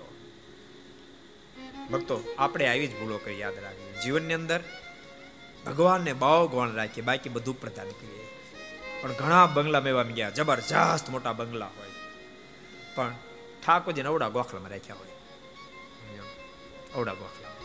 બધાને કહું જેને ઠાકોરજીએ આપ્યું હોય, મોટો બંગલો કરો ને તેની અંદર એક સરસ રૂમ ઠાકોરજીનો રાખજો તમે તમારા એક એક રૂમમાં એસી ગોઠવો, તે ઠાકોરજીને એક નાનું એસી ગોઠવી દેવો તે દુબળા પડી જાઓ. દુબળા પડી જશો. બધા જેટલા અમીરો બધાને કહું છું. ગરીબને તો બિચારાની ઈચ્છા હોય તો શક્ય ન પણ અમીરો જે છે, તમે સરસ બંગલો બનાવી શકો છો અને એક એક રૂમમાં તમે એસી ગોઠવી શકો છો, તો ઠાકોરજી રૂમ બનાવવામાં એક સરસ એસી ગોઠવશો સરસ સિંહાસન ઘરમાં બનાવશો ઠાકોરજી સરસ મૂર્તિ રાખજો. અને એ શોભા માટે નહીં એ મંદિરમાં બેસીને પ્રભુની રોજ આરાધના કરજો ઠાકોર. મારી કોઈ લાયકાત નથી. આ બધું જે આપ્યું છે માલિક તારી કૃપાનું પ્રણામ, તારી કૃપાનું પ્રણામ. તારા, તારો ખૂબ મારા પર રાજીપો મહારાજ, તારી મહેરબાનીનું પરિણામ એમ પ્રભુને રોજ કહેજો. રોજ ઠાકોરજીનો થાળ ધરાવશો ઠાકોરજીને આરતી કરજો, સ્તુતિ, પ્રાર્થના કરશો ખરેખર આ કાંતિભાઈને જે કર્યું છે, મને બહુ ગમ્યું છે. પોતે જબરજસ્ત મોટા બંગલા બનાવ્યા ભાઈઓના. છ ભાઈના છ ને? છ બંગલા છે ને? છ બંગલા જબરજસ્ત બનાવ્યા. પણ જેવો પોતાનો બંગલો, એવો જ આખો એક ઠાકોરજીનો સ્પેશિયલ બંગલો બનાવ્યો. મંદિર સરસ મંદિર. સાંજ સવાર આરતી, સ્તુતિ, પ્રાર્થના થાય, કથા વાર્તા થાય. પોતાના, પોતપોતાના બંગલામાં તો સરસ મંદિર છે જ. પણ ઠાકોરજી માટે એક આખો બંગલો બનાવ્યો. એમાંથી પ્રેરણા લેજો એમાંથી પ્રેરણા લેજો. અમીર લોકો પ્રેરણા લેજો. ઠાકોરજી જેટલા તમે લાડ લડાવશો, એટલા ઠાકોરજી તમને લાડ લડાવશે, તમને લાડ લડાવશે. ભગવાન સાથે ખૂબ પ્રેમથી નાતો બાંધશો. સુખદેવજી મહારાજ કે પરીક્ષિત બાબા નંદ અને યશોદાએ ઘરમાંથી દૂધ દહીં માખણ બધું જ બહાર કાઢ્યું, પણ બધું ગાડા પર મૂક્યું, લાલા નીચે સુવડાયો હવે પૂર્ણ પુરુષોત્તમ ભગવાન સ્વામિનારાયણ સહન કરી લે, મર્યાદા પુરુષોત્તમ પ્રભુ રાઘવ સહન કરી લે, બાકી લાલો સહન કરે બરે નહીં. એના મનમાં વિચાર થયો છે, ગોલકમાંથી મેં ધક્કો ખાધો. તોય મા બાપને જેટલું માખણ દૂધ દહીં વાળું એટલું વાલો નહીં. મારે પાઠ ભણાવો જેમ નિર્ધારી કરી અને ગાડા નીચેથી પગ ભરાયો. ભભાંગ દેખાનું ગાડું ઊંધે કાંચી દો, દાય, માખણ બધું રેલમ છેલ થઈ ગયું. આ કોને ગાડું ઊંધું નાખ્યું? કોને ગાડું ઊંધું નાખ્યું? બોલતા બધા ચારે બધા દોડે, પણ કોઈને ખબર ન પડી. લાલ પછી આખું મીચી ગયું. અને કે નંદ યશોદાનું પહેલું ગાડું ઊંધું નાખ્યું આવત કંઈક ના ઊંધે કાંત જીકી દીધા. તો એના માથે કોઈ દી આવે જ નહીં. મારા પાર્ટનરે ધોખો દીધો ને ભાઈ આમ કર્યું વેપારી આમ કર્યું, પણ બધા ઊંધે કાંદ આ ઝૂકે. ક્યાંક મિસ્ટેક કરી, ક્યાંક મિસ્ટેક કરી, ક્યાંક મિસ્ટેક કરી, શોધો, તમને જડી જશે. ઊંધે કાંદ એ ગયું બધાએ મહેનત કરી અને ગાડાને છતું કર્યું. થોડું ઘણું રહી સહી દૂધ દહીં તો એને વળી પાછું ગાડા પર મૂક્યું. લાલાએ મનમાં વિચાર કર્યો આય ખરા લાગે છે. પોણા ભાગનું ઢોળી નાખ્યું, તોય હજ્યાને સમજાતું નથી. ઘણા ઘણાને પોણા ભાગનું ઢોળી નાખે. પચાસ થાય, પંચાવન થાય સાઠ થાય, સિત્તેર વર્ષ થાય. આંખોમાં તેજ ઓછું થવા મળે મોઢામાંથી દાંત પડવા મળે કાનમાં સંભળાતું ઓછું થઈ જાય. તોય ન સમજાય, પોણા ભાગનું ઢોળાઈ ગયું માટે હવે બચ્યું છે એ ભગવાન માટે વાપરું. હવે હું ભજન કરું, મંદિરે જાઉં, માળા કરું, ધ્યાન કરું સત્શાસ્ત્ર વાંચું. પંચોતેર વર્ષે સંકલ્પ થાય, બોલો. પંચોતેર વર્ષે દુનિયાના કોટામાં જ જીવતા બંગલો હારો, ગાડી હારી. અરે અમે પધરાણ કરવા જાય તો અમને લાગી જાય ચોટી જાય, સ્વામી. આ બંગલો આઠ કરોડનો તૈયાર થયો. એશ્વર દાદા. મોઢામાં ચોખ્ઠું હોય તો એસી આઠ આઠ કરોડનો તૈયાર થયો. અને સ્વામી છોકરો એક ગાડી લઈ આવ્યો છે. મને ખબર નથી, પણ બંગડીઓ પાછળ દોરી તણી કે. એ બંગડીવાળી ગાડી એવો મોંઘી આવે, સ્વામી. એ બંગડી વાળી ગાડી લઈ આવ્યો છે. એ સ્વામી, સિત્તેર લાખની ગાડી આવી છે. બોલ, દાદાને એ બંગડી વાળી ગાડીનો કોટો હોય, બંગલાનો કોટો હોય. બાપ, તમે ગાડીઓના કોટા રાખશો, બંગલાના કોટા રાખશો, આનો કોટો કીધી ચડાવશો, આનો કોટો કીધી ચડાવશો. અને ભૂલશો નહીં, ભગવાન સ્વામિનારાયણ બહુ અદભુત અંત્યના એકવીસમાં વચનામૃતમાં બોલ્યા છે. ભગવાન સ્વામિનારાયણના શબ્દો છે. અદભુત શબ્દો છે. મહારાજ કે મારા શિવનો બધો જ કેપ. મારા શિવનો બધો જ કેપ. એ કેવો છે? તો ભગવાન શ્રીના શબ્દો છે. મહારાજ કે, મીણ પાયેલો દોરો હોય એ શિયાળામાં કડક રહે ચોમાસામાં કડક રહે ઉનાળામાં ઢીલો પીડ્યાનો ન રહે એમ દુનિયાનો બધો જ કેફ મીણ પાયેલા દોરા જેવો છે. એક ને એક દાડો ઢીલો પડી જશે પડી જશે પડી જશે. આંખ ખુલી છે ત્યાં પડી જશે અને કદાચ આંખ ખુલી હોય ત્યારે નહીં પડે. આંખ વિચાણા પછી તો પડી જશે પડી જશે ને પડી જશે. પણ સોનાનો દોરો હોય તો છ ઋતુ એક સરખો રે એમ જેને ભગવાનનો કેફ હોય ને બાપ આંખ ખુલી છે તો કેફ ને આંખ નીચાણા પછી કેફ જીવતા લાખના ને મો આપે સવા લાખના એમ પહેલા બોલાતું હવે તો જીવતા અબજના મર્યા પછી સવા અબજના થશે, સવા અબજના થશે. માટે કેફ પરમાત્માનો રાખશું. બહુ આનંદ બહુ આવશે. પછી ભલે તમ તાર જો, હું કાંઈ બંગલાનો વિરોધ નહીં, પછી તમ તારે આઠ કરોડ નહીં, પચાસ કરોડનો બંગલો બનાવજો ને, પણ કેફાનો રાખજો. બંગલો વાળી તો શું હેલિકોપ્ટર ફરજો મને શું વાંધો? અમને ક્યારેક બેસીશું હું ખોટું કહો. એ વાંધો નથી. પણ કેફ આનો છૂટી જાય બસ. એવી ભૂલ નહીં કરતા. આનો કેફ છૂટી જાય એવી ભૂલ નહીં એવી ખાસ બધા ભક્તોને ભલામણ છે. તમે કલ્પના કરો ભગવાનના મા બાપે પણ ફરીવાર દૂધ, દહીં, માખણ બધું ગાડા પર મૂક્યું. લાલા નીચે સુડાય અન લાલાનો ક્રોધ ચડે ફરીવાર. નીચે પગ ભરાય ભભાંગ દેખાણ ગાડું ઊંધે કાન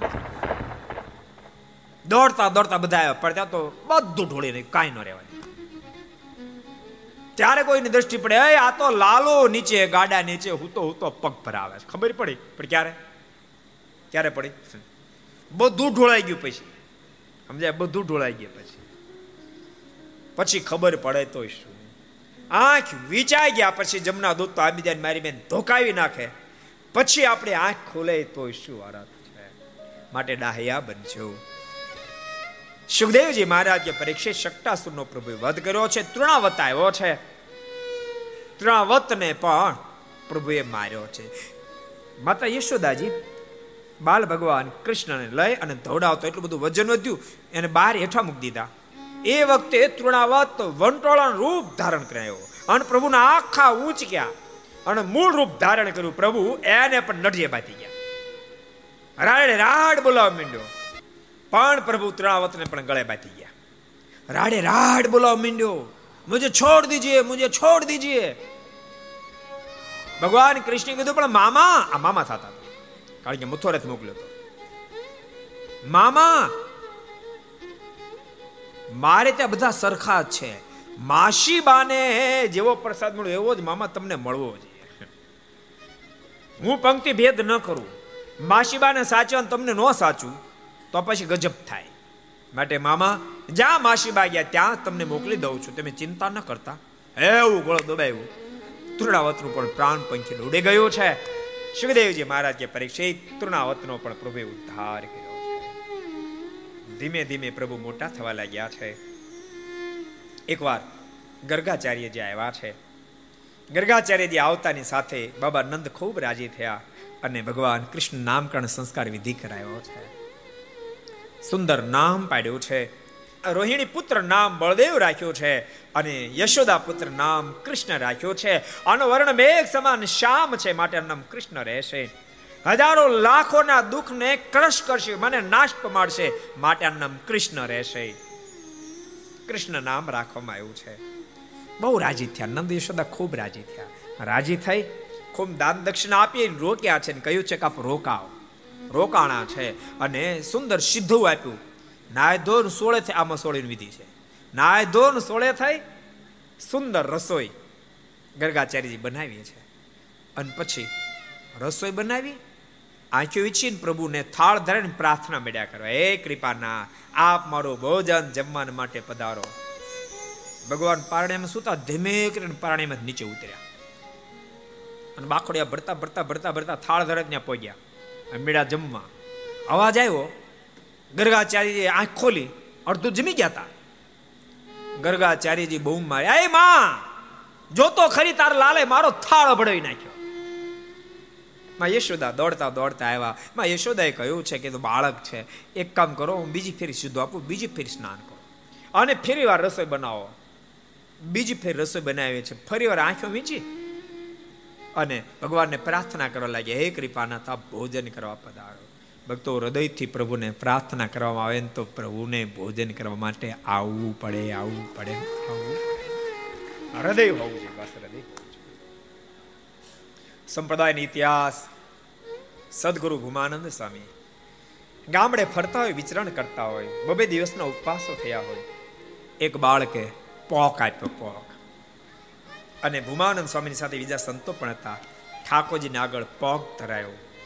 અને પગ ધરાવી આંખો વેચીને પ્રભુને યાદ કરી સદગુરુ ભૂમાનંદ સ્વામી થાળ બોલ્યા છે. જમો ને થાળ જીવન જમવારી રે, જમો ને થાળ જીવન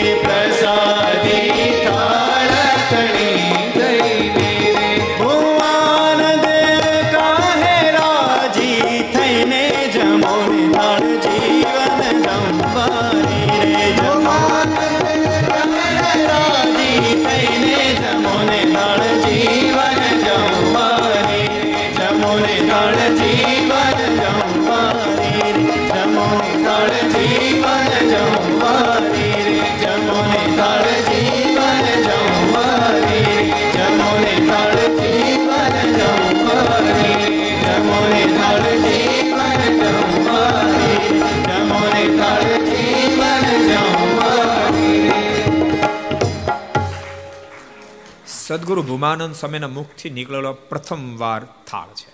ધરાવ્યું તું શું? પોક ઘઉંનો પણ સ્વામીનો ભાવ હૃદયનો અદ્ભુત હતો. પરિણામ એ સર્જાણું. આ ઘટનાને એકાદ બે મહિના વ્યતીત થયા અને ત્યારબાદ સદગુરુ ભૂમાનંદ સ્વામી સંતોની સાથે ગઢપુર આવ્યા. ભગવાન શ્રી હરિ દાદાના દરબારમાં બિરાજમાન હતા સ્વામી જ્યાં દંડ કરવા લાગ્યા. મહારાજ ઊભા થઈને સ્વામીને ભેટ્યા એક એક સંતોને ભેટ્યા. અને પછી મહારાજે સભામાં કીધું, સ્વામી, તમે લો થાળ બોલો તો. મહારાજ કયો થાળ? મહારાજ કે, તમે અમને પગ ધરા જે થાળ બોલે તે થાળ બોલો. સ્વામી થાળ બોલ્યા. મહારાજ બહુ રાજી થયા. બધા ખૂબ રાજી થયા. મહારાજ બહુ સરસ થાળ, બહુ સરસ થાળ.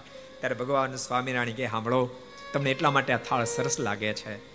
સ્વામી જ્યારે થાળ બોલતા ત્યારે થાળમાં જેટલી જેટલી આઈટમોનું નામ લેતા હતા ને બધી જ આઈટમ મૂર્તિમંત ત્યાં હાજર થતી હતી અને મેં સ્વીકાર કરતા જતા હતા. માટે આજથી અમે આશ્રિત ગુણોને આજ્ઞા કરીએ છીએ, તમે પણ આ થાળ નિત્ય ગાજો અને ભૂમાનંદ સ્વામી જે ભાવથી થાળ ગાયો છે, એ ભાવથી તમે જો થાળ ગાશો ને, તો તમારો થાળ જમવા માટે પણ હું આવીશ, તમને વચન આપું. અન્ન ભક્તો ત્યાર પછી પણ અનેક લોકોના થાળ જમવા માટે ભગવાન શ્રી રીત પધાર્યા છે. જેટલા ભક્તો કથા આપણે બધાને કહું છું, ઠાકોરજીનું મંદિરે સરસ રાખજો ઘરમાં, ઠાકોરજીનો થાળ સરસ કરશો. એમાં અમીર જેટલા છો ને, એટલા લોકો એ તો ખાસ બે ત્રણ સ્વીટ બનાવીને રાખી જ મૂકવાની, ડબ્બા ભરી રાખવાના.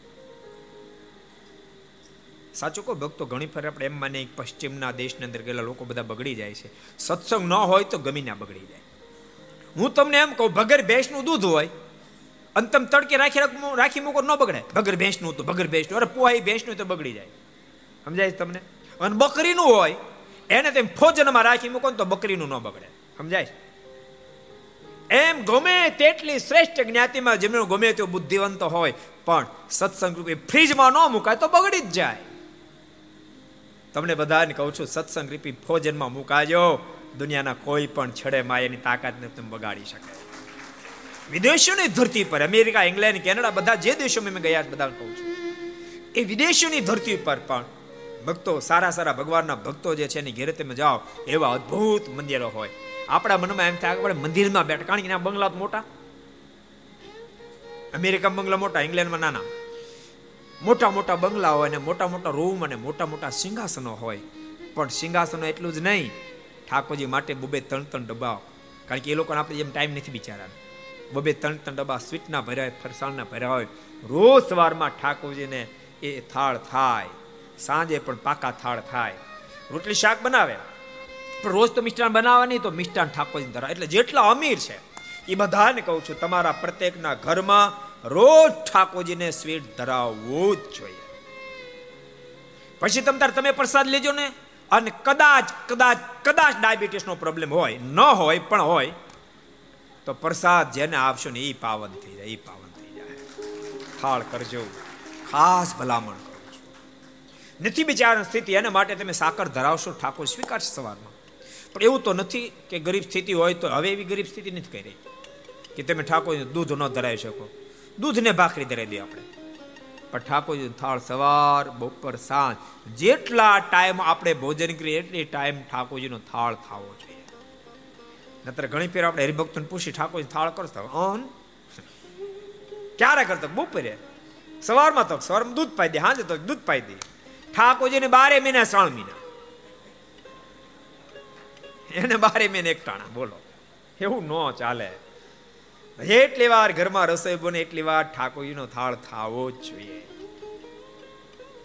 અને ઠાકોર વ્યવસ્થિત થાળ કરજો પાંચ દસ મિનિટ રાખજો. એક અલગ મોટો થાળ રાખજો, એમાં રોટલી, શાક વગેરે પાંચ દસ મિનિટ રહેવા દેજો. પછી થાળ ઉતરે પછી રોટલી ભેગું રોટલી, શાક ભેગું શાક, દાળ ભેગું દાળ બધું નાખી, બધું પ્રસાદીનું કરજો. પછી જમજો, વિચારધારા પણ અદભુત થશે. થાળ બનાવો શરમાત તો નાયા ધોયા પડે જ્યારે થાળ બનાવો ત્યારે હાથ પગ ધોઈને બનાવો.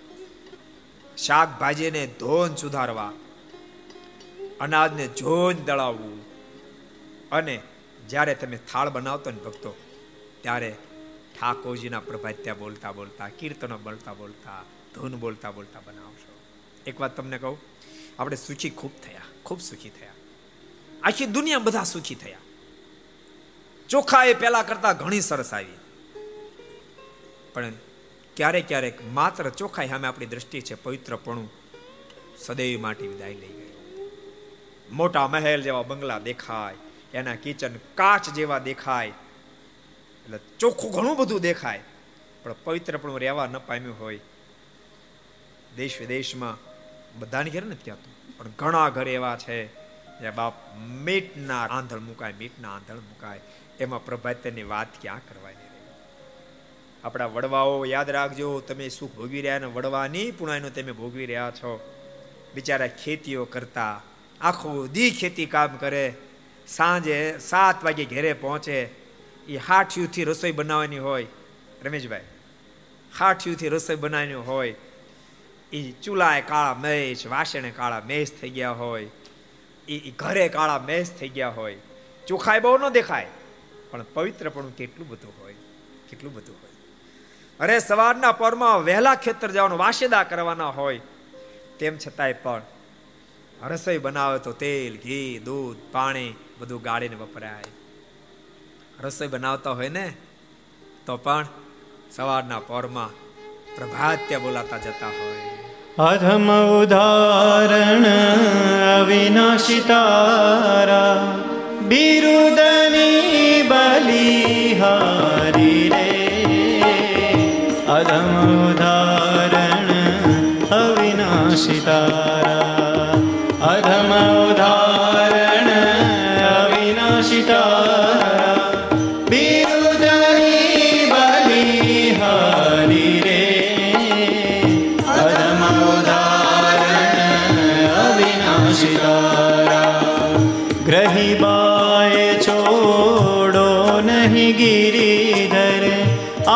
અવિચળ ટેક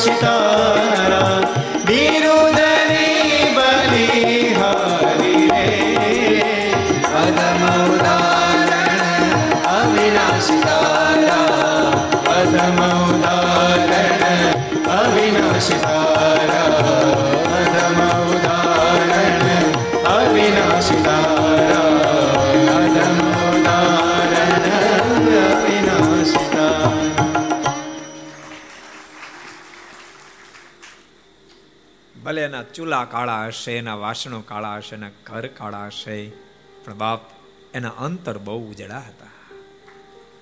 બસ એને જાળવી રાખજો, એને જાળવી રાખજો, એટલી જ મારી ભલામણ. હું એવું નથી કહેતો, તમે ચૂલા કાળા રસોઈ બનાવજો, કાળા વાસણ બનાવજો. એવું નથી કહેતો, ઘર કાળા કરજો એવું નથી કહેતો. અત્યારના સમયે તમને ઠાકોરજી આપ્યું, ખૂબ આનંદથી રહેજો. પણ એ આનંદમાં ઠાકોરજી ખોવાઈ ન જાય. બસ એનું ધ્યાન રાખશે ભગવાનંદ સ્વામીના થાળથી ભગવાન રાજી થયા. સ્વામી, આ થાળ અમે આજ્ઞા કરી આશ્રિતો નિત્ય ગાવો. અને જે સ્વામી ભાવથી ગયો, ભાવથી ગાશે, એને ત્યાં હું સ્વયં ભોજન કરવા જઈશ. અને ક્યારેક નિત્ય ભોજન કરવા જઈશ, ક્યારેક હું એને પ્રત્યક્ષ દર્શન પણ આપીશ. માટે અમીર જે ભક્તો છે એ ઠાકોરજીનો વ્યવસ્થિત થાળ- કરજો. એટલી સ્થિતિ નથી. તો જે તમે ભોજનમાં ઉપયોગ કરતા હોય પણ એનો ઠાકોરજી થાળ કરશો. ભગવાનને જ્યારે આર્તનાથથી બોલાવવામાં આવે ત્યારે પ્રભુ પ્રગટ થાય છે. ડોળિયા ગામનો ઇતિહાસની ખબર તમને? ભલા ભગતનો. ભરવાડતા ભલા ભગત, ડોળિયા ગામમાં વન વિચરણ કરતા કરતા મારા ડોળિયા ગામ પધાર્યા. એક ભલો ભગત કરીને ભરવાડ ભગત, પણ બહુ ભલો માણસ, નામ એવા ગુણ.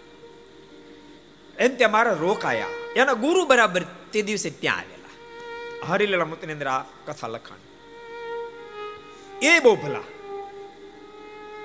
ભગવાન રામના ઉપાસક એક ઢોલિયોની ખાટલો મારે ઢાળી આપ્યો એક એના ગુરુ ઢાળી આપ્યો બે બાજુ બાજુ સુતા એના ગુરુ ભગવતી હતા રાત્રે પડખું ફરે ને તો બોલે હે રામ હે રામ બોલે ને મારે હોકાર દે હા વળી થોડી વાર થાય પડખું ફરે, બોલે, હે રામ મહારાજ કે, હા, એમ ચાર પાંચ ફેર થયું. એટલે ગુરુના મોઢામાં શબ્દ નીકળ્યા, હું તમને ક્યાં બોલાવું છું? હું તો મારા રામને બોલાવું છું. તમે શું કામ બોલો છો? મહારાજ કાંઈ ને બોલ્યા, ચૂપ થઈ ગયા. વળી થોડી વાર થઈને પડખું પડ્યા, હે રામ, મારે કે, હા. અને પછી થોડા ખારા થયા. તમને કીધું ને તમને જ બોલાવતો. હું તો મારા રામને બોલાવું છું. તમે મારા રામ છો, મારે કે, તમારા રામ જ છીએ. અને મહાત્માના મોઢામાં શબ્દ નીકળ્યા મારા રામ હો તો મને રામ રૂપે દર્શન આપો ભગવાન શ્રી બોલ્યા છે મહાત્માજી દેખે મેરે સામને અને જ્યાં મારની સામે જોઈ ભગવાન શ્રી રામ રૂપે દર્શન આપ્યા कौन कहता है प्रभु नहीं सुनते हम प्रभु सुने इस तरह से बुलाते ही नहीं तो क्या करे प्रभु જ્યારે હૃદયથી પ્રભુને પુકારે ત્યારે પ્રભુ જરૂર સાંભળે છે. પેલો પ્રસંગ યાદ કરો, મહારાજ વડતાલથી સારંગપુર જતા હતા. રસ્તામાં કુંડળ ગામ આવ્યું. રાત્રિ હતી મહારાજે. બધા દરબારોને કહ્યું કે આપણે અહીંયા બિલકુલ અવાજ કરવાનો નથી, બિલકુલ શાંતિ થઈને પ્રસાર થઈ જાવ નતર રામ પટકર એવા ભગત છે, આખો પરિવાર એવો ભગત છે, એક આદે સાંભળી જાય આપણો અવાજ. પછી હાલવા નહીં દે. દરબારો કે વાંધો નહીં. અને બધા અવાજ કર્યા એને નીકળ્યા. પણ રામ પટકર અડધી રાત ભાંગી ચૂકી છે. અને મારે ત્યાંથી નીકળવાનું થયું. રામ પટકરના મોઢામાં શબ્દ નીકળ્યો. હે મહારાજ, સ્વામિનારાયણ અને હે મહારાજ, એમ જ્યાં બોલ્યા તે મહારાજ કે હા? અને રામ પટકર તો ઓળખી ગયા તો મહારાજ નો વા દોટ મૂકી, અરે મહારાજ, આપ અને આ ભગતને મૂકીને જતો રહ્યો મહારાજ, એમ નો ચાલે, મહારાજ, ચાલો મારા દરબાર ગઢમાં ચાલો મારા દરબાર ગઢમાં અને પછી તો પ્રેમેલા ભગત મારને લઈ ગયા. ત્યારે બીજા બધા દરબારો મારણ કે મહારાજ તમે જ ના પાડતા હતા. અવાજ નહીં કરતા. તમે જ કર્યો. મહારાજ કે, પણ આ રામ પટકર અમને બોલાવતા હતા. તમારે બોલવું જ પડે ને. ત્યારે રામ પટકર મારે કે, મહારાજ, મને તો હે મહારાજ સ્વામિનારાયણ, એમ બોલવાના હેવા પડી ગયા છે. અને ત્યારે ભગવાન સ્વામિનારાયણ અદ્ભુત બોલ્યા. એવા જેને હેવા પડે ને, એને જવાબ આપવાના, અમને પણ હેવા પડી ગયા અમને હેવા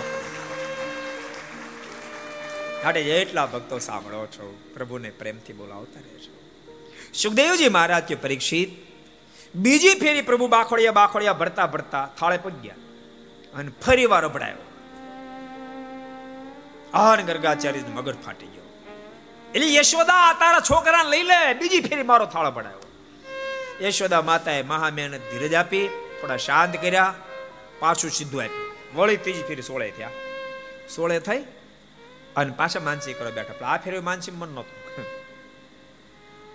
નક્કી કર્યું આ ફેરી થાળ અબડાવવાનો તો એક લાફો છોડી દેવો છે. આમ નિર્ધાર કરી, થાળ ધરાવ્યો, પછી ખોટે ખોટા પ્રાર્થના કરે. હે પ્રભુ, જમવા પધારો. પણ આંખ નીચે ઘડી ખોલે, આંખ નીચે ખોલે. પણ હૃદયનો ભાવ હતો તો પ્રભુ ઘોડીએ નીચે ઉતર્યા. અને બાખોડિયા ભરતા ભરતા જ્યાં થાળ પાસે ગયા, અને ત્યાં ગર્ગાચાર્ય આંખ ખોલી. અને પ્રભુ થાળ ને હજી સ્પર્શ કરે એ પહેલા તો ગર્ગાચાર્યજી પ્રભુનું કાંડું પકડી લાફો મારવા ગયા. ત્યાં પ્રભુ ચતુર્ભવ સ્વરૂપે દર્શન ગર્ગાચાર્યની આંખોમાં ત્યાસોડાની ધારાઓ થઈ. બોલ્યો બોલ્યો માં બોલ્યો મેં જ નામકરણ સંસ્કાર કર્યા હતા. અને મેં જ કીધું હતું, નામ યશોદા, તમે ભાગ્યવંતા બન્યા છો. તમે માણાના મા બાપ નહીં, તમે ભગવાનના મા બાપ બન્યા. હું જ ભૂલ્યો, હું જ ભૂલ્યો. માયાએ મને જ ભૂલાયો. પ્રભુની ખૂબ માફી માગી છે. આંખોમાં હર્ષના આંસુ આવ્યા છે. પ્રભુ ઉંચકી છાતે છાપ્યા છે. સુખદેવજી મહારાજ કે પરીક્ષિત આવી અદ્ભુત અદ્ભુત લીલા પ્રભુ કરી રહ્યા છે. આવતીકાલની તો માખણ લીલા ભૂકા કાઢેવી લીલા છે. તમે આવજો, માખણ ખાવા. આવજો, માખણ ખાવા. બધાને કહો છો? એ કે રહી નહીં જતા. બીજાને લઈ આવજો, માખણ ખાવા. લો કઈ. મોંઘું દાઢ માખણ. ચારસો નું કિલો જેટલું ખાવ એટલી છૂટ. એટલું માખણ લાલો કાલ ખાહે. એટલે તમને બધાને કહું છું, આવજો. આવશો ને? હા તો બસ. અત્યારે કથાનો ટાઈમ પૂરો. આવો જયજી કારની સાથે કથન વિરામ આપશું. બોલો, સ્વામી નારાયણ ભગવાન, શ્રી હરિ કૃષ્ણ મહારાજ, શ્રી નારાયણ મુનિ દેવ બાલકૃષ્ણ રામચંદ્ર ભગવાન.